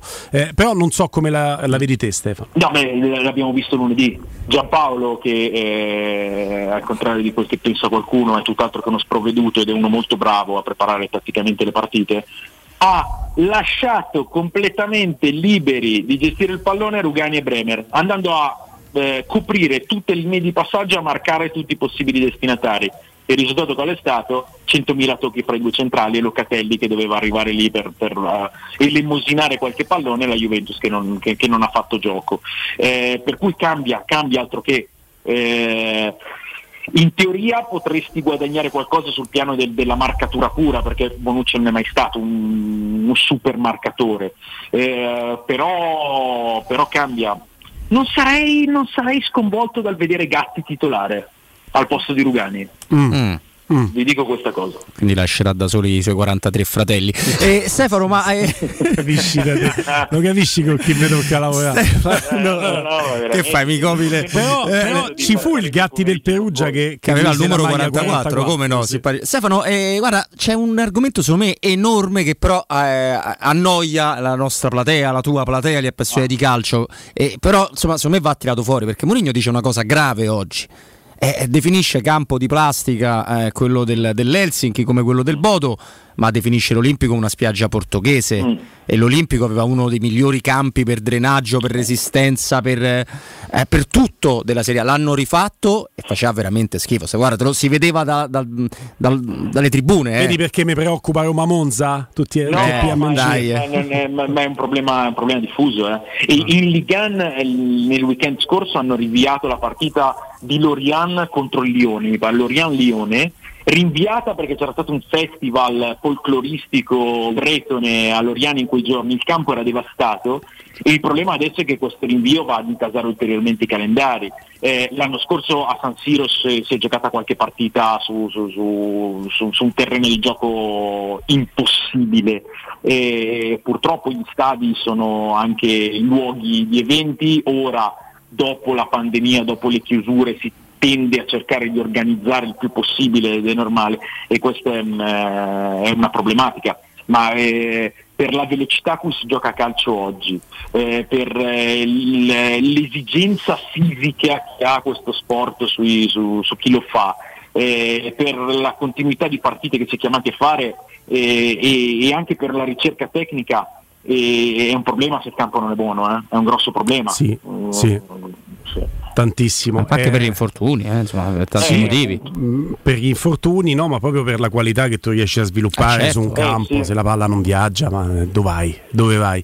E Fiorentina-Napoli a chiudere il quadro di, di Serie A e, e non posso non chiederti le insidie che troverà il Napoli contro una Fiorentina che ha le qualità e anche i difetti che le abbiamo già attribuito in altri collegamenti insieme, Stefano, ma ha anche sulle gambe i minuti del preliminare di conference. Sì, e, e secondo me anche qualche, qualche peso psicologico di un agosto, anche qua torniamo a un altro grande problema, quello dei calendari, ma è possibile che la Fiorentina ad agosto debba giocare sei partite ufficiali a mercato aperto, giocandosi la stagione europea con un playoff eh, tiratissimo, vabbè. Eh, è una squadra che per affrontare questa, questa impresa titanica ha ruotato tantissimo perché l'italiano se non sbaglio ha già utilizzato 23 o 24 giocatori eh, fra le prime due di campionato e le due partite col Twente. Questo eh, è da una parte obbligatorio perché le condizioni sono quelle eh, di cui parlavo prima per Dybala, ma dall'altra parte cosa ti toglie? La possibilità di cominciare a- ad instaurare un'identità, anche se l'italiano poi è uno molto portato a, a ruotare gli elementi e l'identità la dà attraverso il gioco. Eh, sì, sì, sì, sì, ci sono queste cose che rimbalzano nell'attualità della, della Fiorentina, di contro può esserci anche un po' di, di leggerezza in più, di sprone, perché il, il grande ostacolo l'hai, l'hai passato. Ma questa credo che sia soprattutto una, una partita molto intrigante in ottica Napoli perché il Napoli ci è piaciuto tantissimo nelle prime due gare, ha segnato, ha illuminato, ha divertito, ha costruito nuovi idoli già, però ha affrontato l'Ellas Verona e il Monza. Eh, eh, che erano avversari in costruzione, abbordabili e un po' leggeri. Eh, questa partita invece è una partita co- con un peso decisamente diverso. Io adoro questi weekend. Eh, le Te credo, eh, Ma sì. stasera Lazio Inter, domani Juve Roma e domenica Fiorentina Napoli, boom, boom. Eh, e- e il, il sabato pro di mezzo c'è l'infrazionale, il sabato successivo Fiorentina Juve alle 15, il derby di Milano alle 18.30 e Lazio Napoli in serata. Eh, dai, iniziamo la stagione davvero. Ieri abbiamo fatto i sorteggi di Champions. eh, eh, non sappiamo ancora le partite né niente, però la fantasia che già vola, che slalomeggia, è Sì, tornato sì, sì. il calcio, dai. Pensa Stefano nel salutarti come, come va a mille questo campionato, lo possiamo parametrare anche dai nostri collegamenti. E venerdì ti saluto, ti do appuntamento a lunedì e sarà già la vigilia di Roma Monza, oggi che è la vigilia di Juve No, Roma. A questo punto ci sarà anche una vigilia. Io spero di avere la voce lunedì perché c'è questo Roma Monza che, che ci terrorizza tutti Eh, e, sì, sì, sì, e la vigilia sarà una vigilia molto nervosa. sì, sì, sì. Dormi, eh, Guglielmo, Sì, sì, bevi, sì. bevi delle camomille. Provaci, Gulli. Ci proverò, ci proverò. Grazie Stefano Borghi. Ciao Stefano. Buon weekend, ci sentiamo lunedì. Dai, dai, dai, Ste, eh, io mo aspetto, de capito? Perché poi, perché poi se, se succede qualcosa in campo ce la racconta lui, capito? Eh, beh, proprio lui, Eh. Dybala, sotto la curva. Pausa, dopo la pausa il giornale radio, state con noi, state con noi che torniamo anche con Angelo Mangiante di Sky. Non prima di avervi ricordato che se volete tenere a palla il volume della partita con Borghi in radiocronaca, almeno abbiate la premura di non disturbare i vostri vicini di casa, perché se avete un ristorante, un negozio, un'attività commerciale eh, di successo, però il locale non offre ai vostri clienti un buon comfort acustico, oppure se i vostri vicini di casa vi danno eh, del fastidio, sono rumorosi, eh, oppure se voi volete fare caciara, essere perfettamente insonorizzati per non disturbare voi i vostri vicini, c'è la Zampetti Distribuzione che può aiutarvi offrendovi il giusto supporto tecnico per risolvere definitivamente i fastidiosi problemi di rumore che avete a casa o nella vostra attività. Grazie alle soluzioni proposte, chi si è rivolto alla Zampetti Distribuzione ha potuto finalmente disporre di ambienti dal piacevole benessere acustico dove trascorrere sereni momenti di vita. Lo showroom della Zampetti Distribuzione è in via di Casalbianco 196 7 Camini, Roma. Il telefono è lo 06 41 3701. Puoi visitare il sito zampettidistribuzione.it per richiedere informazioni e preventivi gratuiti senza impegno. Restate con noi. Pubblicità. In zona Ponte di Nona, la società edilizia del Golfo dispone di diversi negozi di varie metrature posizionati su strade ad alta percorrenza che collegano la via Prenestina e la via Collatina con la rete autostradale. I negozi offrono la possibilità di installare canne fumarie e vi sono ampi parcheggi nei pressi. Per qualsiasi informazione rivolgetevi al 345 713 5407 e visitate il sito www.keicalt.com. Edilizia del Golfo SRL è una società del gruppo Edoardo Caltagirone. Le chiavi della tua nuova casa senza costi di intermediazione. Vuoi assaporare la migliore cucina di pesce a Roma? E allora vieni da Crudo Co. Ti aspettano le nostre specialità del mare, come le migliori ostriche, gamberi, aragoste, cicale di mare, plato di crudi su tre piani e come non parlare degli spaghetti con i ricci, i paccheri all'astice e altri ottimi primi e secondi. Crudo Co. In via Tuscolana 452. Prenotazioni allo 06 89 344 962. Ristorante crudoeco.com. Da Paoletti Industria Mobili sono iniziati i saldi, un incredibile fuori tutto estivo per rinnovo collezioni, con imperdibili affari su tutti i mobili esposti e in pronta consegna. Regalati subito una visita alla Paoletti e approfitta dei nostri saldi di qualità e decidi se riceverli subito o quando vuoi tu. Non perdere questa occasione e vieni nei nostri negozi di Via Pieve Torina 80, uscita Gratti Burtina verso Roma e Via Tiburtina 606 o paolettimobili.it. Tutti ne parlano. Sono i gossip dell'estate? Beh, veramente sono i prezzi bassissimi di Iper la Spesa.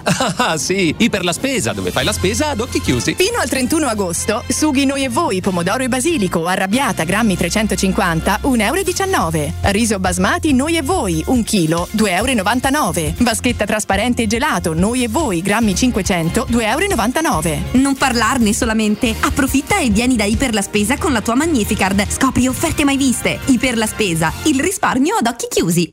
Per vendere il tuo oro e argento, affidati ai migliori. Roma Oro. Valutazioni ai migliori prezzi di mercato. Serietà, professionalità e 20 anni di esperienza. Blocca il prezzo su romaoroepreziosi.it e vieni in negozio entro le 19. Quel prezzo è netto senza commissioni aggiunte. Ti aspettiamo in via Merulana 263. Scarica l'app e tutto vale di più. Aperti tutto il mese di agosto. Chi si prenderà cura di chi ami? Non è mai una scelta facile. La resilienza, comunità alloggio per anziani. I tuoi cari accolti in un ambiente confortevole e assistiti da infermieri, OS ed educatori professionali che mettono al primo posto il rapporto umano. I primi tre mesi a 990 euro. La resilienza, a Roviano, Anticoli Corrado, Roiate e Subiaco. Chi ama, chiama il 388 36 81 446 oppure visita laresilienza.it. Se ami la carne quanto noi, adorerai Arabracis. Steakhouse e American Barbecue. Golosi hamburger di scottuna o Black Angus. Barbecue con New York pastrami, ribs e altre specialità con cottura low and slow. Un'accuratissima selezione di carni di altissima qualità da tutto il mondo e primi romani fatti in casa. Arabracis. In via Cassia 1837. Info allo 06 80 07 1142. Arabracis. Il tempio della carne a Roma. Oh, ma poi ci sei stato da risparmio ceramica? No, ancora no. E che aspetti? Hanno più di 80.000 metri quadri di pavimenti, rivestimenti, sanitari, rubinetteria, box doccia e arredo bagno in pronta consegna e a prezzi scontatissimi. Risparmio ceramica, showroom com deposito in via Fratelli Marchetti Longhi 2, uscita Ciampino, Gregna Sant'Andrea del Raccordo e secondo deposito in via Nettunense, zona industriale di Ariccia. Info allo 06 81 17 72 95 o su risparmioceramica.it. Teleradio Stereo 927.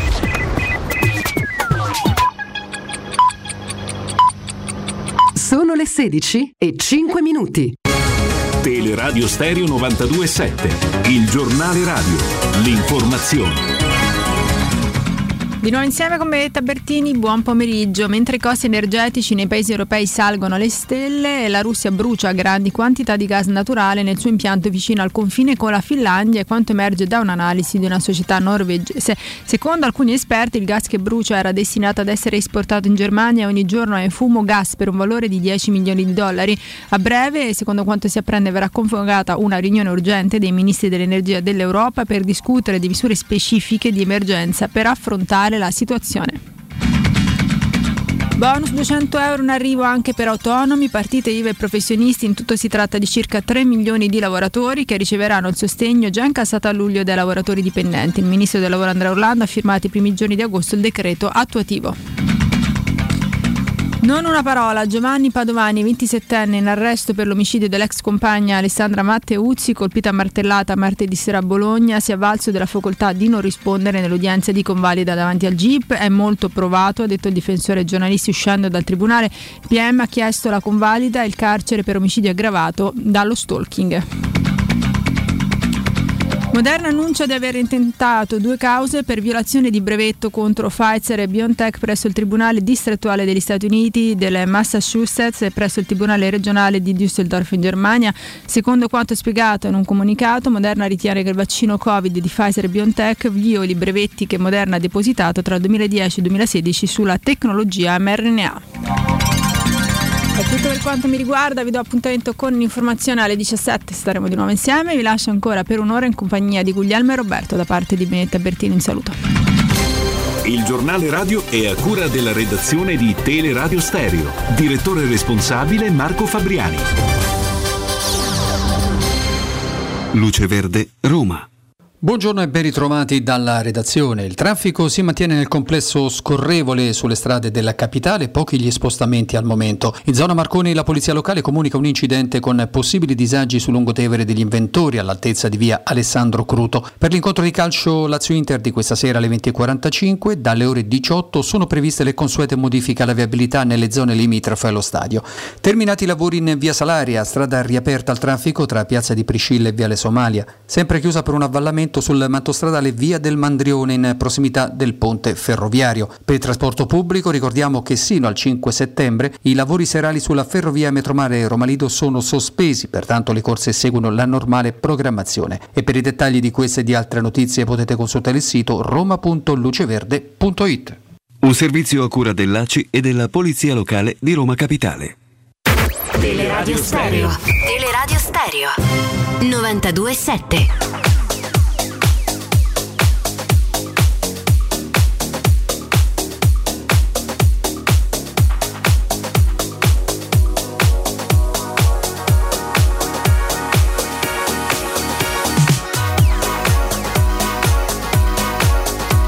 Angelo Mangiante, buon pomeriggio.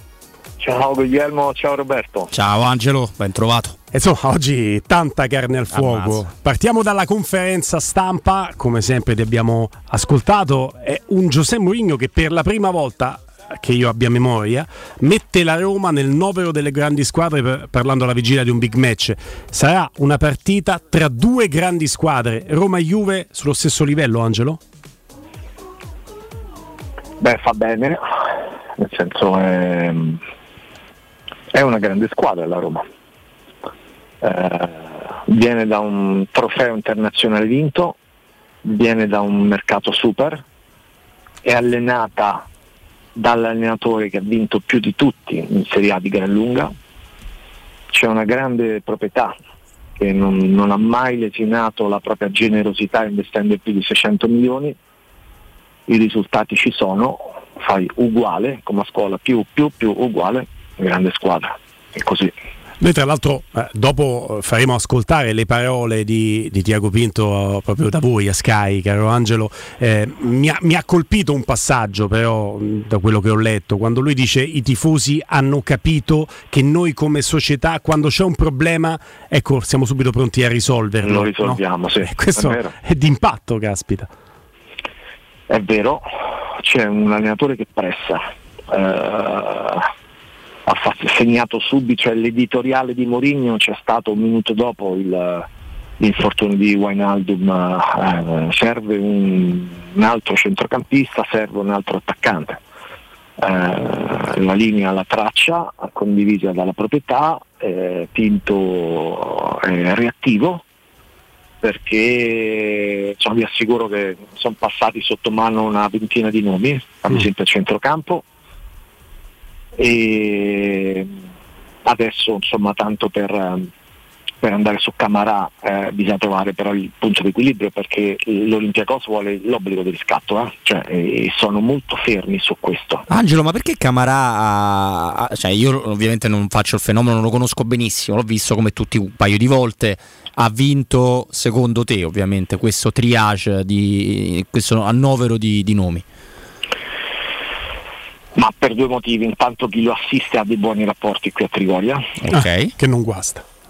Sì, esatto, perché comunque eh, conta anche quello e soprattutto perché è un giocatore che ha una dimensione internazionale, è pronto e lo puoi prendere, almeno spera la Roma che eh, si possa prendere tenendoti le mani un po' libere come è accaduto con Sergio Oliveira.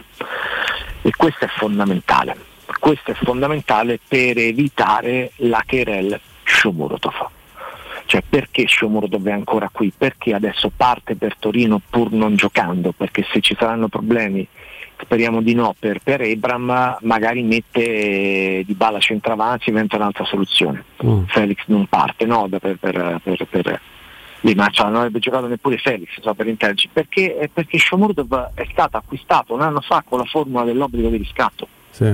Ah, sì, purtroppo è sì. chiaro, io capisco l'Olympiacos che lascia partire un giocatore forte, eh, cioè un giocatore forte per quello che può darti, no? nel senso, cioè alla Roma serve un giocatore che non farà il titolare da gennaio in poi, ma che possa giocare un po' di partite, non tutte, perché quella struttura che vedremo domani a Torino, Matic, Cristante, la vedremo in tante altre partite quando si alza il livello. Però col Monza il, eh, il profilo Camara per intenderci gioca Certo. e, e allora la Roma si sta battendo giustamente per tenersi la formula del prezzo con diritto di riscatto, per, per, insomma, ringraziarlo, pagare l'obbligo, del, pagare il prezzo oneroso di circa un milione per, per le prestazioni, ma eh, per eventualmente salutarlo a fine stagione e non essere costretta poi a tirare fuori 8 milioni per prendere una riserva, perché quando tornerà Wijnaldum, avendo poi tu Cristante, Matic, poi abbassare Pellegrini, magari sarà cresciuto ancora Bove, che ci fai dopo con Camarà? Eh. Te lo dai riccamente in Eh, faccia, di, no? come dicevamo, no, di doverne stare a riscattare due. Due, no, no, problema. ma infatti- Poi con questa formula la Roma ha preso un giocatore, Oliveira, lo scorso anno che è stato decisivo nel vincere la Ah, Conference certo. League, quindi una formula collaudata, caspita. Eh, ricorderete perfettamente cosa disse Mourinho nel commentare Maitland Niles e Oliveira. Disse: Sono soddisfatto perché sono andati vi- via due che non avrebbero giocato mai. Da qua alla fine della stagione sono di due che quando ne avrò bisogno eh, giocheranno. Angelo, però, eh, mi sono un po' in- intoppato su, su un tema perché insomma, nel- quando ci siamo salutati a Roma Cremonese, ovviamente tu hai fatto una foto che mi hai, che mi hai girato con la meraviglia degli spalti. Non altrettanto possiamo dire del manto erboso e prendo spunto da un amico che su Twitch ci ha scritto come mai il Tre Fontane è un manto erboso migliore di quello dello Stadio Olimpico che è sempre stato un vanto? Cioè Mourinho ci è andato pesante perché Eh, oggi di, attacca. eh, di plastica quello dell'Helsinki, ma spiaggia portoghese quello della Roma, Angelo. Guarda, era successo, se vi ricordate, anche l'anno scorso. A inizio stagione. A inizio stagione lui fu molto duro con i giardinieri, cioè cioè, ma, ma i giardinieri sono andati in ferie, eh, vi ricordate, no? In quell'occasione? Sì. Sì, sì. E ci fu chiaramente subito un- una reazione da parte di, adesso chi, di chi gestisce adesso lo stadio olimpico, perché insomma comunque fretta e furia venne ritirato su bene no? quel manto erboso per evitare, avevano capito subito che con Mourinho era preferibile evitare polemiche, cioè risposero sul campo sistemando subito il campo. Eh, quindi Che Mourinho è capace di farti 30 conferenze stampa e ripeterlo 30 volte. Sì, sì, assolutamente, lui mette pressione a tutti perché vuole che i- de- quelli che poi non sono dettagli in questo caso, No, ma no. è un aspetto fondamentale. mm, si è alzata la professionalità in ogni settore. Questo del manto erboso eh, è- è- appartiene a una delle voci in cui Mourinho eh, ti spieghi perché Mourinho sia ancora adesso il numero uno. Perché ad esempio lui ha voluto eh, il manto erboso qui a Trigori esattamente della stessa semina e dello stesso con il taglio degli stessi millimetri dello stadio olimpico. Perché? Perché il rimbalzo, cioè il calciatore deve essere abituato ad avere lo stesso rimbalzo. E quando la Roma va in trasferta c'è un agronomo della società che va a vedere il campo della squadra avversaria per capire qualcosa in più su quel fondo, quanti millimetri è il manto erboso, che tipo di fondo c'è, sia per un discorso di rimbalzi del pallone, sia per un discorso di tacchetti dei calciatori. Eh, Incredibile comunque la cura del dettaglio che ci stai raccontando. Dei grandi, no? Punto uno. Secondo dettaglio, io questa settimana ho seguito questa lunga vigilia, adesso sto qui, e mi è capitato di, di- di- di vedere Mourinho arrivare alle 8 del mattino. Alle 8 di sera avevamo l'ultimo collegamento, stava ancora dentro, la squadra era già andata via e Mourinho è rimasto a dormire a Trigoria per farsi trovare pronta alle 8 del mattino eh, agli occhi della squadra perché, perché la sera e forse pure la notte hanno preparato la partita con lo staff tecnico. Incredibile, incredibile. No, veramente, no, vabbè, è incredibile che Mourinho arrivi alle 8 e vada via alle 8, ma è incredibile che Angelo stia lì alle 8 quando arriva Mourinho e sta lì alle 8 quando se ne arriva Mourinho. Cioè, Mourinho. L'hashtag liberate Angelo Mangiante. No, Angelo, sei un grande. Vabbè, stai sempre... Questa cosa chiaramente io non, non, sto qui alle 8 del mattino, però so eh, Te l'hanno per detto, certo, certo. E, e nello stesso tempo so per certo, per certo che Mourinho durante la settimana ha dormito qui a Trigoria per preparare la partita. Allora, è normale questo? No, non è normale, perché io adesso evito di far nomi, ma ho conosciuto alcuni allenatori qui da Roma che venivano, c'era allenamento alle 10, si presentavano alle 8 e mezza, a mezzogiorno stavano già verso la via di casa. Mm-hmm. Eh, sì, so anche chi. E, sì. e, e finiva la giornata. Sì, sì. Eh, questo signore ha vinto tutto e ti spieghi cosa sia la mentalità vincente, ma non a parole, perché è lui il primo che ha la mentalità vincente. Mm, mm, mm. Questo mi ricorda, no, quelli farsemi la battuta, il Rednap padre che a un certo punto è stato impedito di allenare più perché si approfittava un po' troppo del vice allenatore, arrivava, diceva due cose, poi diceva adesso il vice fa l'allenamento della squadra e lui andava a giocare a golf. Bene, bene, ma ci stanno in tutte le professioni anche quelli Ah, beh, che poi preferiscono certo. andare a giocare a tennis. Io quando ecco.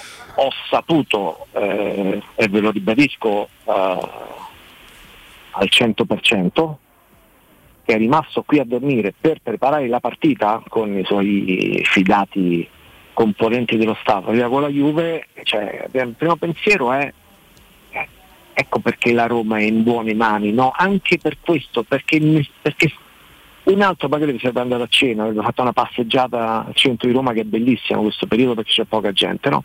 stava qui a preparare la partita. Che rapporto ha Angelo Mangiante con eh, Giuseppe Mourinho? Mi ha sempre colpito nei suoi occhi, lui che non sconta nulla a nessuno, eh, mai, mi ha sempre colpito una certa, direi quasi dolcezza quando ti saluta, si sente anche dal, dal tono di voce, un gran rispetto sicuramente, ecco, dal punto di vista professionale. Ma è una persona a me personalmente piace anche dal punto di vista proprio dello spessore umano. Uh, mi piace perché è una persona che ha tanti interessi, quindi di, di spessore, eh, che ha tanta curiosità, è un cittadino del mondo, che sa essere forte, a volte anche cattivo come deve essere un allenatore, ma che sa anche riconoscere eh, i rapporti umani. Eh, la fortuna di, di, conoscerlo quando lui allenava l'Inter perché mi era capitato di intervistarlo.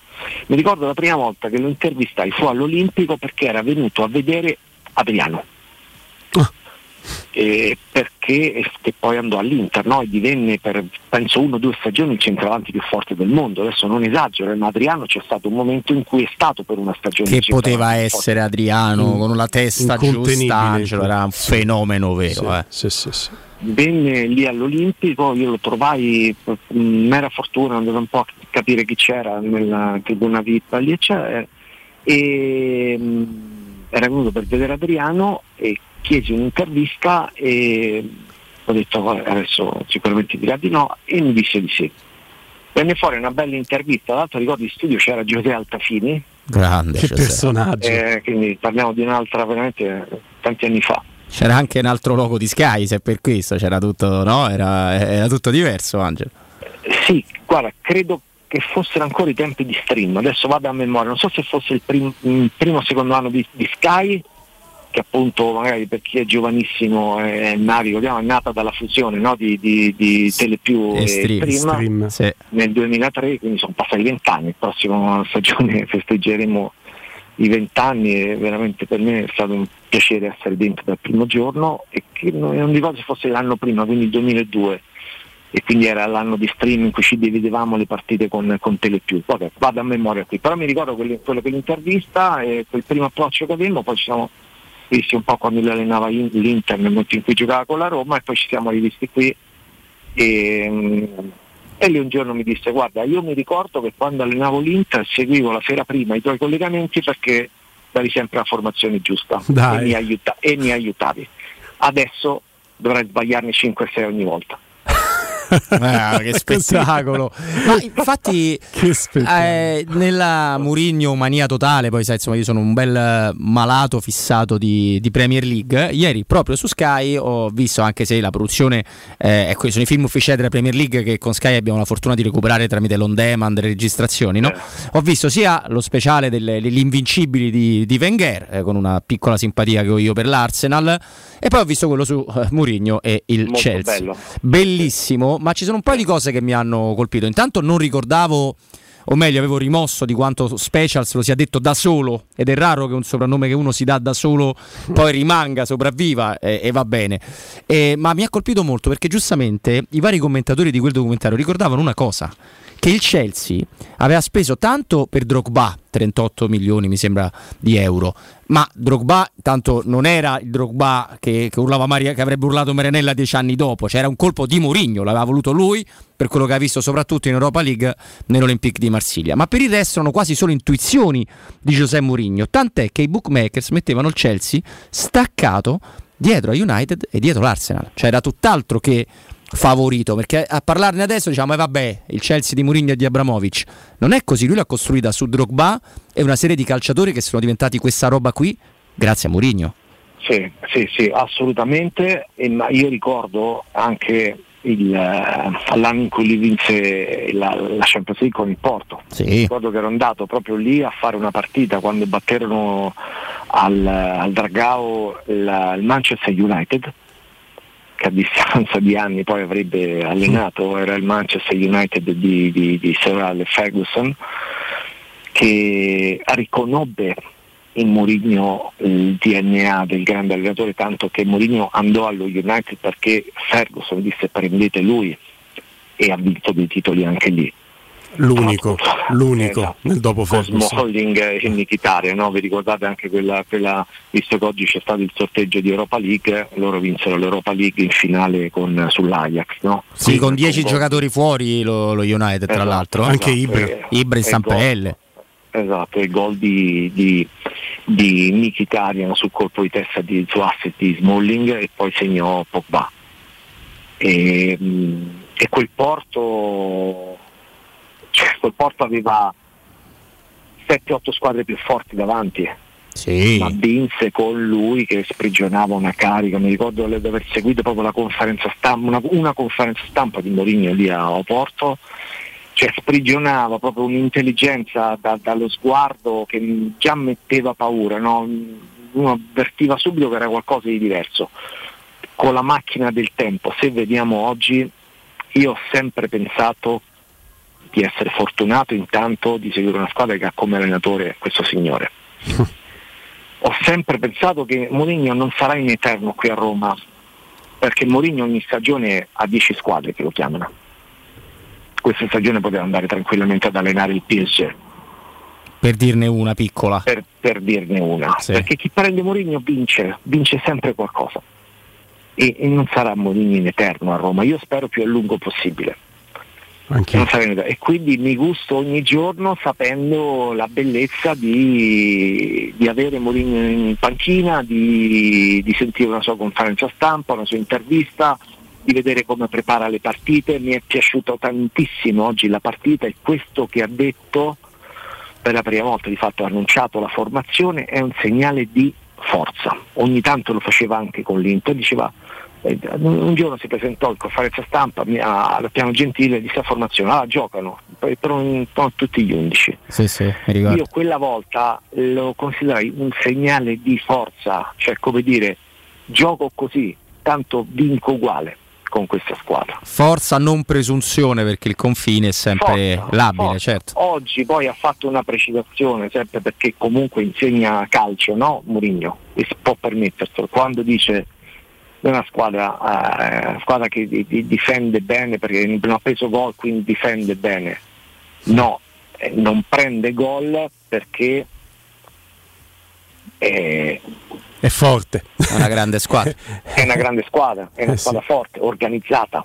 Ecco, che è una bella differenza, no? se no non prendi gol e quindi passi per difensivista. No, non prendi gol perché è un- una grande squadra, una, una squadra organizzata, no? che è una bella differenza. C'è un altro passaggio mainstream nella conferenza stampa di oggi che ha regalato eh, qualche spunto interessante. Non firmo per il pareggio. In sostanza dice questo Giuseppe Mourinho alla vigilia di Juve Roma. Ed è un messaggio alla squadra, no? Mm. in un momento di difficoltà, perché anche la Juve ha avuto degli infortunati illustri, la Juventus ha perso Pogba e, e Di Maria e questo va ricordato. La Roma ha perso eh, un giocatore come Zaniolo che stava tornando e, e un campione vero come, come Wijnaldum per, per, tanto pure per parecchio tempo. E non fa una piega, cioè non, oggi non ha neppure parlato delle problematiche, delle, Zero. gioco con gli stessi dell'ultima, dell'ultima poi gli stessi dell'ultima partita che poi significa delle ultime due partite perché le prime due partite gioco sempre con lo stesso 11 quindi mette solamente Matic al posto di Zaniolo che significa Matic e Cristante e Pellegrini che salirà diciamo, accanto a Dybala dietro, dietro mh, mm, Ebram. Quindi li vedi in campo con lo stesso modulo tattico che abbiamo visto fino adesso? Al 100%. La Roma oh. gioca col 3-4-2-1 domani con, uh, con uh, assolutamente sì. Assolutamente Sai sì. che pensavo, pensavo, al 3-5-2, ecco perché te l'ho chiesto. Zero, con... zero possibilità. Wow. Wow. Wow. Zero. E questo, questo, significa che continua dal punto di vista tattico su, sulla falsariga di un percorso già intrapreso. Assolutamente. Ed è, ed è, una notizia, Angelo, ti dico la verità perché eh, ci abbiamo io... ricamato tanto, sì, eh, sì. tutti quanti ovviamente. Sì, Ma ha pure un su, senso farlo. Su eh. come metterli in campo è un tema che è stato molto vivo no. in queste ore di trasmissione, quindi Beh, prendendo assolutamente per buono quello che tu mi dici, Tranchan è, è, veramente una notizia. Vedere in campo la Roma come l'abbiamo vista nelle prime due. La posizione di Pellegrini sarà quella di, di trequartista accanto a Dybala, alle spalle di Ebram.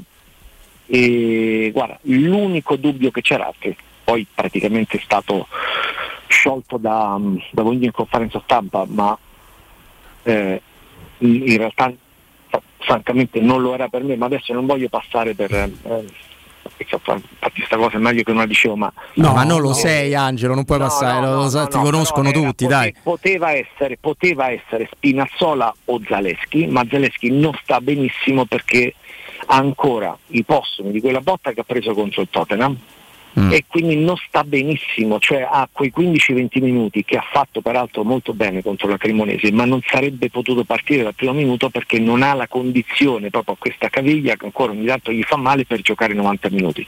Quindi comunque magari entra domani l'ultimo quarto d'ora, quello sì, però sarebbe comunque partito Spinazzola e poi insomma poco fa l'ha confermato Mourinho. Quindi eh, la, la, squadra è quella eh, ed è giusto non toccare gli equilibri, quindi il sistema, i meccanismi, perché quando tu trovi gli equilibri da grande squadra non devi più sperimentare nulla, nulla. E quindi anche questo no, è un termometro di un'identità, di una riconoscibilità che la Roma ha, al contrario della Juventus, perché di fronte sono le uniche due squadre della Serie A che tra l'altro non hanno preso gol finora, questa Serie A, però la Juve non è un 11 ancora, non l'ha trovato Allegri per una serie di motivi e la Roma sì, anche con gli infortunati, cioè la struttura è quella.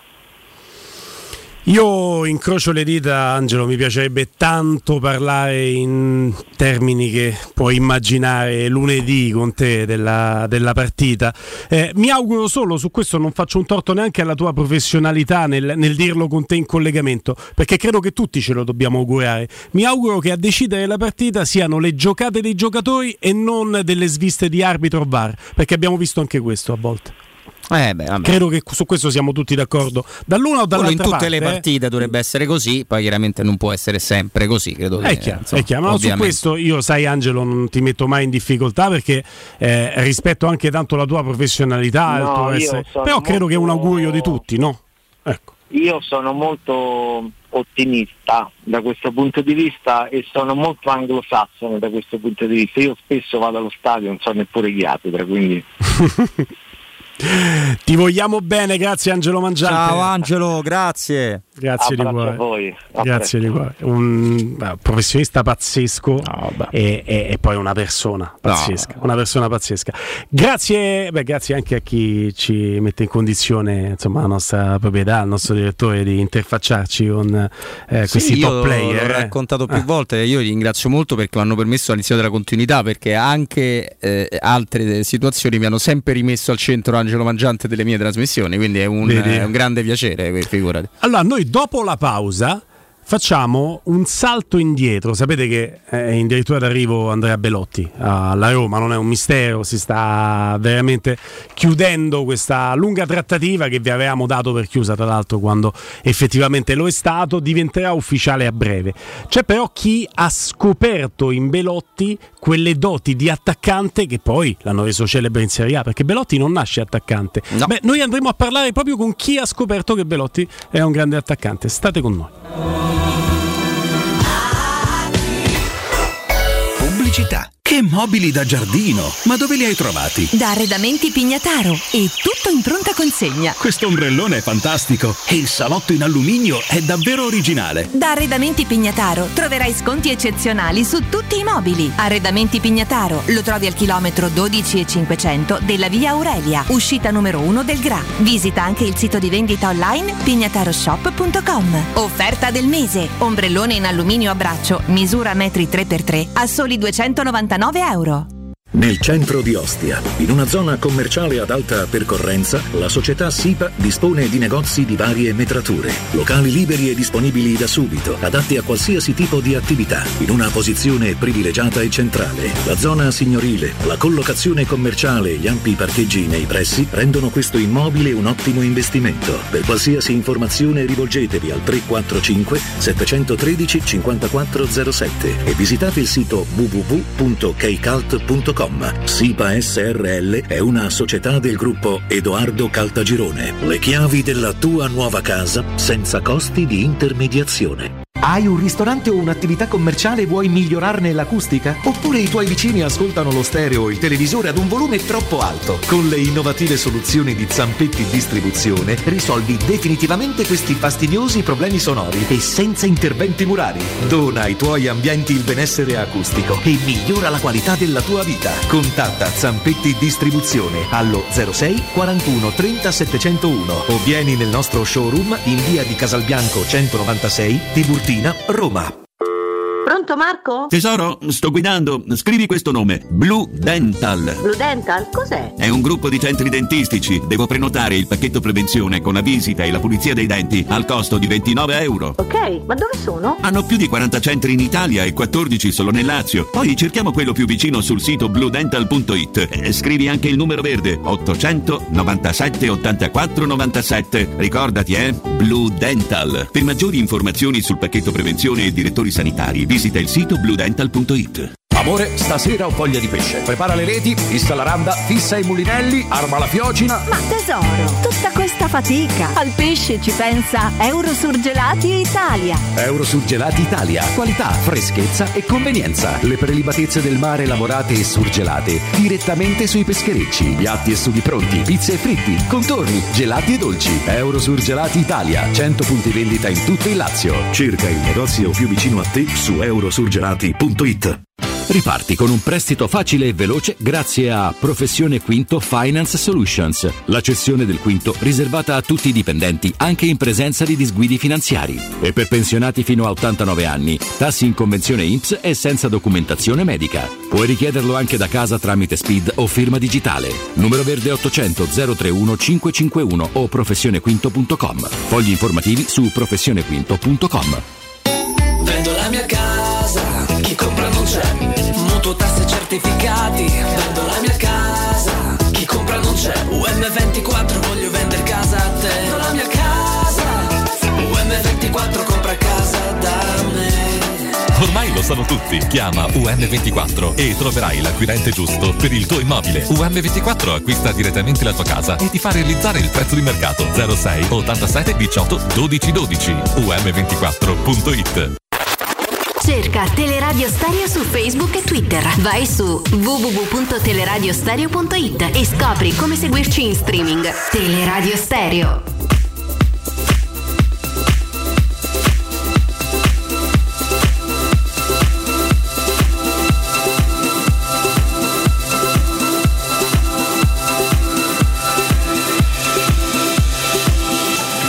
Every day since you, I knew from the start, never felt enough. You show my heart. You show my heart. Thought that I knew love, I just played the part.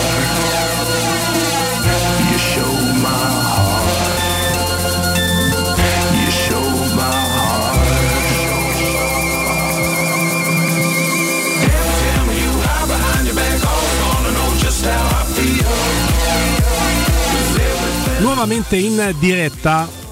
È un grande piacere per noi di Teleradio Stereo accogliere sui 92.7, ringraziandolo anticipatamente per la disponibilità, Alessio Pala, allenatore del Sant'Angelo. Alessio, buon pomeriggio. Salve mister, Buon grazie. pomeriggio, buon pomeriggio a tutti. Buon, Buon pomeriggio, Guglielmo mister. Timpano, Robin Fascelli, Ecco. ringrazio anche per il lavoro la nostra redazione Danilo Conforti che ha davvero eh, portato a casa questo collegamento al quale tenevamo tanto mister perché, Eh, perché eh, come, come saprà eh, è addirittura d'arrivo a Roma eh, Andrea Belotti noi conosciamo Andrea Belotti come un grande bomber ma chi ha scoperto le doti di attaccante in questo ragazzo che aveva giocato da mediano, da esterno, è stato proprio lei, mister, quando nelle giovanili, mi corregga se sbaglio, dell'Albino Leffe ha intravisto prima e poi visto confermate in campo quelle caratteristiche di eh, punta, di numero 9 che hanno reso Andrea Belotti giocatore anche da nazionale.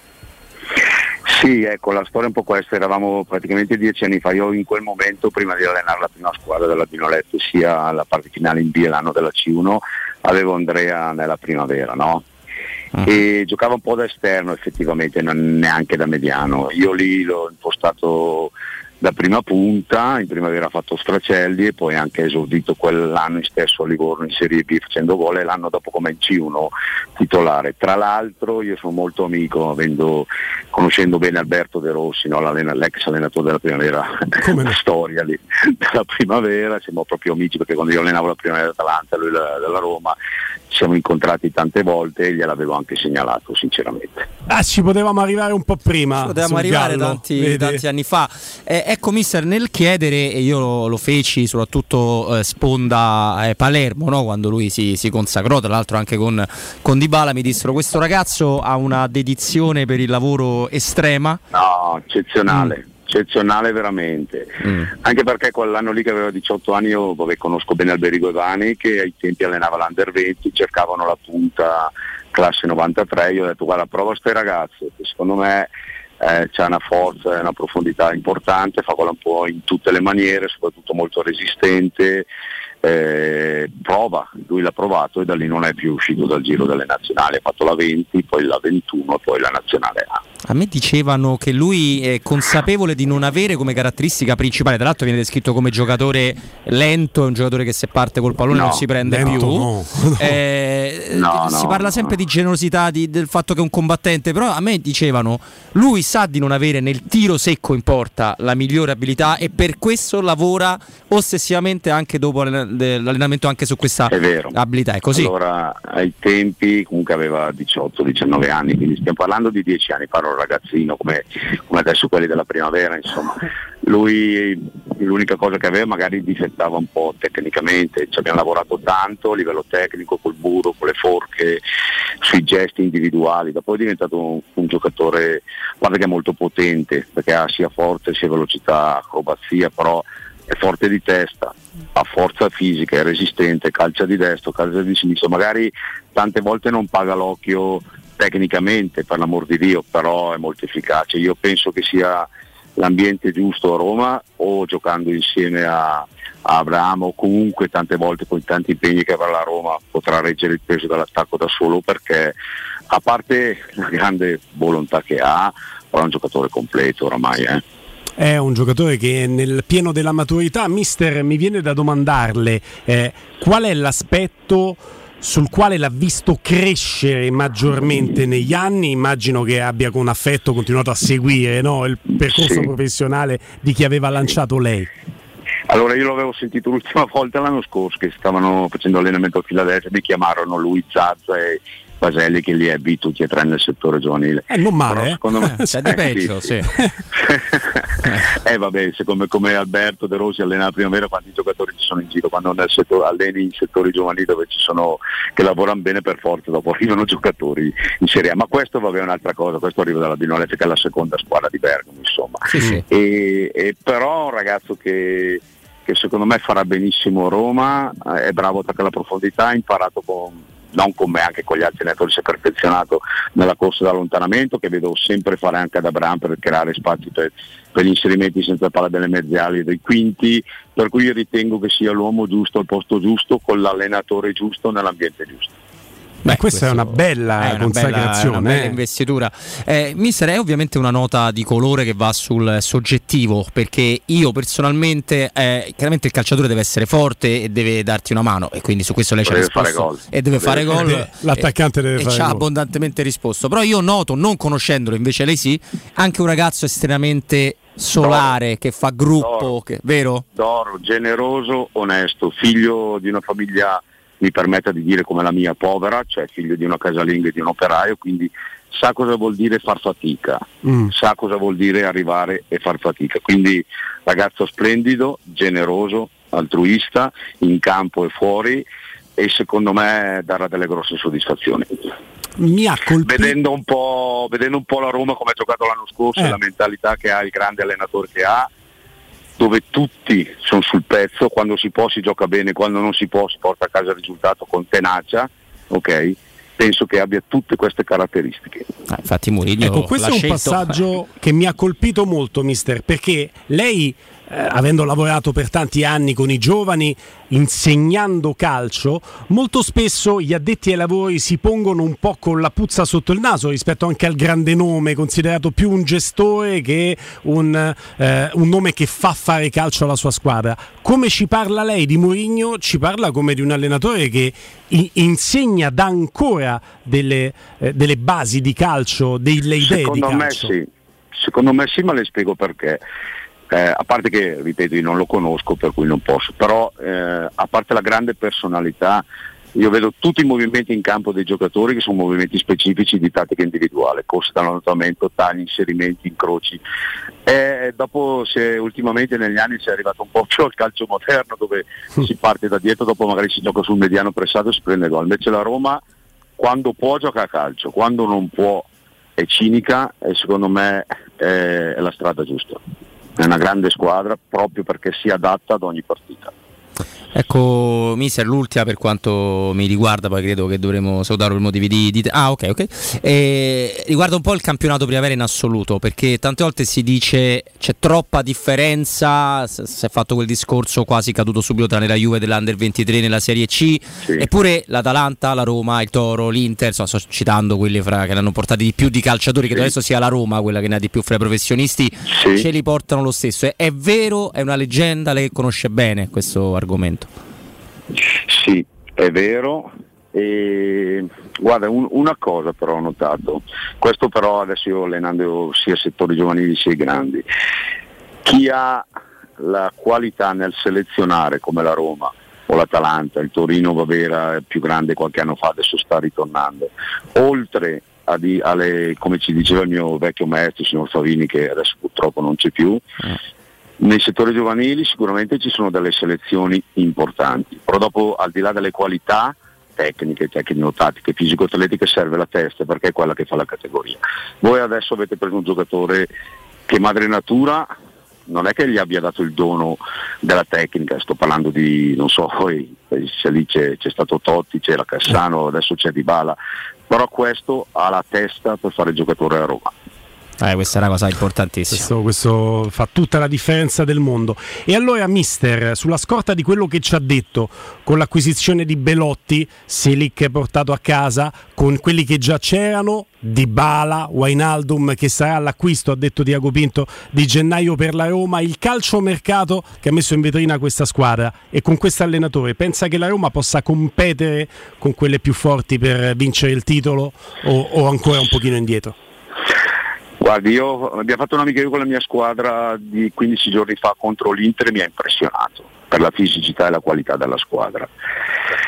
La Juve che storicamente è forte, però secondo me è ancora un po' più indietro, soprattutto se non recupera Pogba. Così io penso che la Roma possa competere, perché così fa un calcio meno disegnato rispetto a quello che fa il Napoli o la Fiorentina, queste squadre un po' così, però nei momenti che contano chi arriva là in fondo deve avere come faceva la Juve prima o la Roma adesso con questo tecnico o l'Inter stessa, queste qualità. Quindi la vedo competitiva almeno di provare ad avvicinarsi alle prime due o tre piazze. Io mi auguro che l'angelo passando abbia sentenziato Amen, come si dice in gergo. Su Dopo serve sua- anche un po' di fortuna perché Sì. nei momenti topici del campionato ti si fa male, Eh. quei tre o quattro giocatori importanti come purtroppo è capitato l'altra sera che ho visto in televisione Zagnolo che stava facendo bene, mi dispiace, allora è diverso, capito? Chiaro, Allora chiaro. è diverso. È un fattore che incide tantissimo. Mister eh, Pala, è stato un immenso piacere parlare di Belotti, ma Mio. di calcio in generale con lei. Grazie, di cuore. mister, Mi è- mi è- grazie, grazie. Mi salutate Alberto De Rossi, se lo vedete che è un mio grande amico. Assolutamente sì, non, mancheremo. Grazie a mister Alessio Pala, allenatore del Sant'Angelo, eh, quello che ha inventato Belotti prima punta. E, ed è una bella invenzione, direi, ragazzi. eh. Abbiamo portato a Ma casa la cosa più importante un grande dice- giocatore e una grande sì, persona, secondo me, anche con il Belotti. mister mi è sembrato veramente preparato proprio sul tema calcistico a dei livelli importantissimi. Tra l'altro, è amico di un maestro come De Rossi. Ma eh, Quando la- dice la Roma di Mourinho gioca male, sai questi luoghi Sì, comuni, cavolate, sì. dice Mourinho non insegna più niente di calcio, poi vai a parlare con un addetto ai lavori che ti dice io rimango colpito dei movimenti dei giocatori della Roma. Mentre su Belotti credo che la cosa più importante che ci ha detto è sulla testa, e infatti ti ricordi un tasto su cui battevamo anche negli ultimi giorni, e sul fatto che la tecnica, non non- non- non gli- il fato non gli ha dato la tecnica per cui sei bravo a prescindere ed è dovuto diventare un grande, grande lavoratore. Quindi insomma è stato un piacere avere Mister Pala con noi, non c'è dubbio. Allora, Tiago Pinto lo ascolterete nel prossimo blocco, vi abbiamo dato degli spunti, eh, vi abbiamo dato degli spunti e l'avete già ascoltato nella programmazione di Teleradio Stereo. Ci eravamo riproposti di farvelo ascoltare anche noi, ma è stata una trasmissione a mille all'ora e di questo ringrazio anche il lavoro in redazione di Danilo Conforti, grazie a Veronica Regia Video, grazie a Andrino Giordano, prima di lui Matteo Bonello, Regia Audio. Anche da Guglielmo Timpano è tutto, non prima di aver salutato e ringraziato Roberto Infascelli. No, grazie a te, grazie a voi, grazie a tutti i ragazzi e tutte le personalità che ci permettono di fare questa trasmissione. Grazie davvero di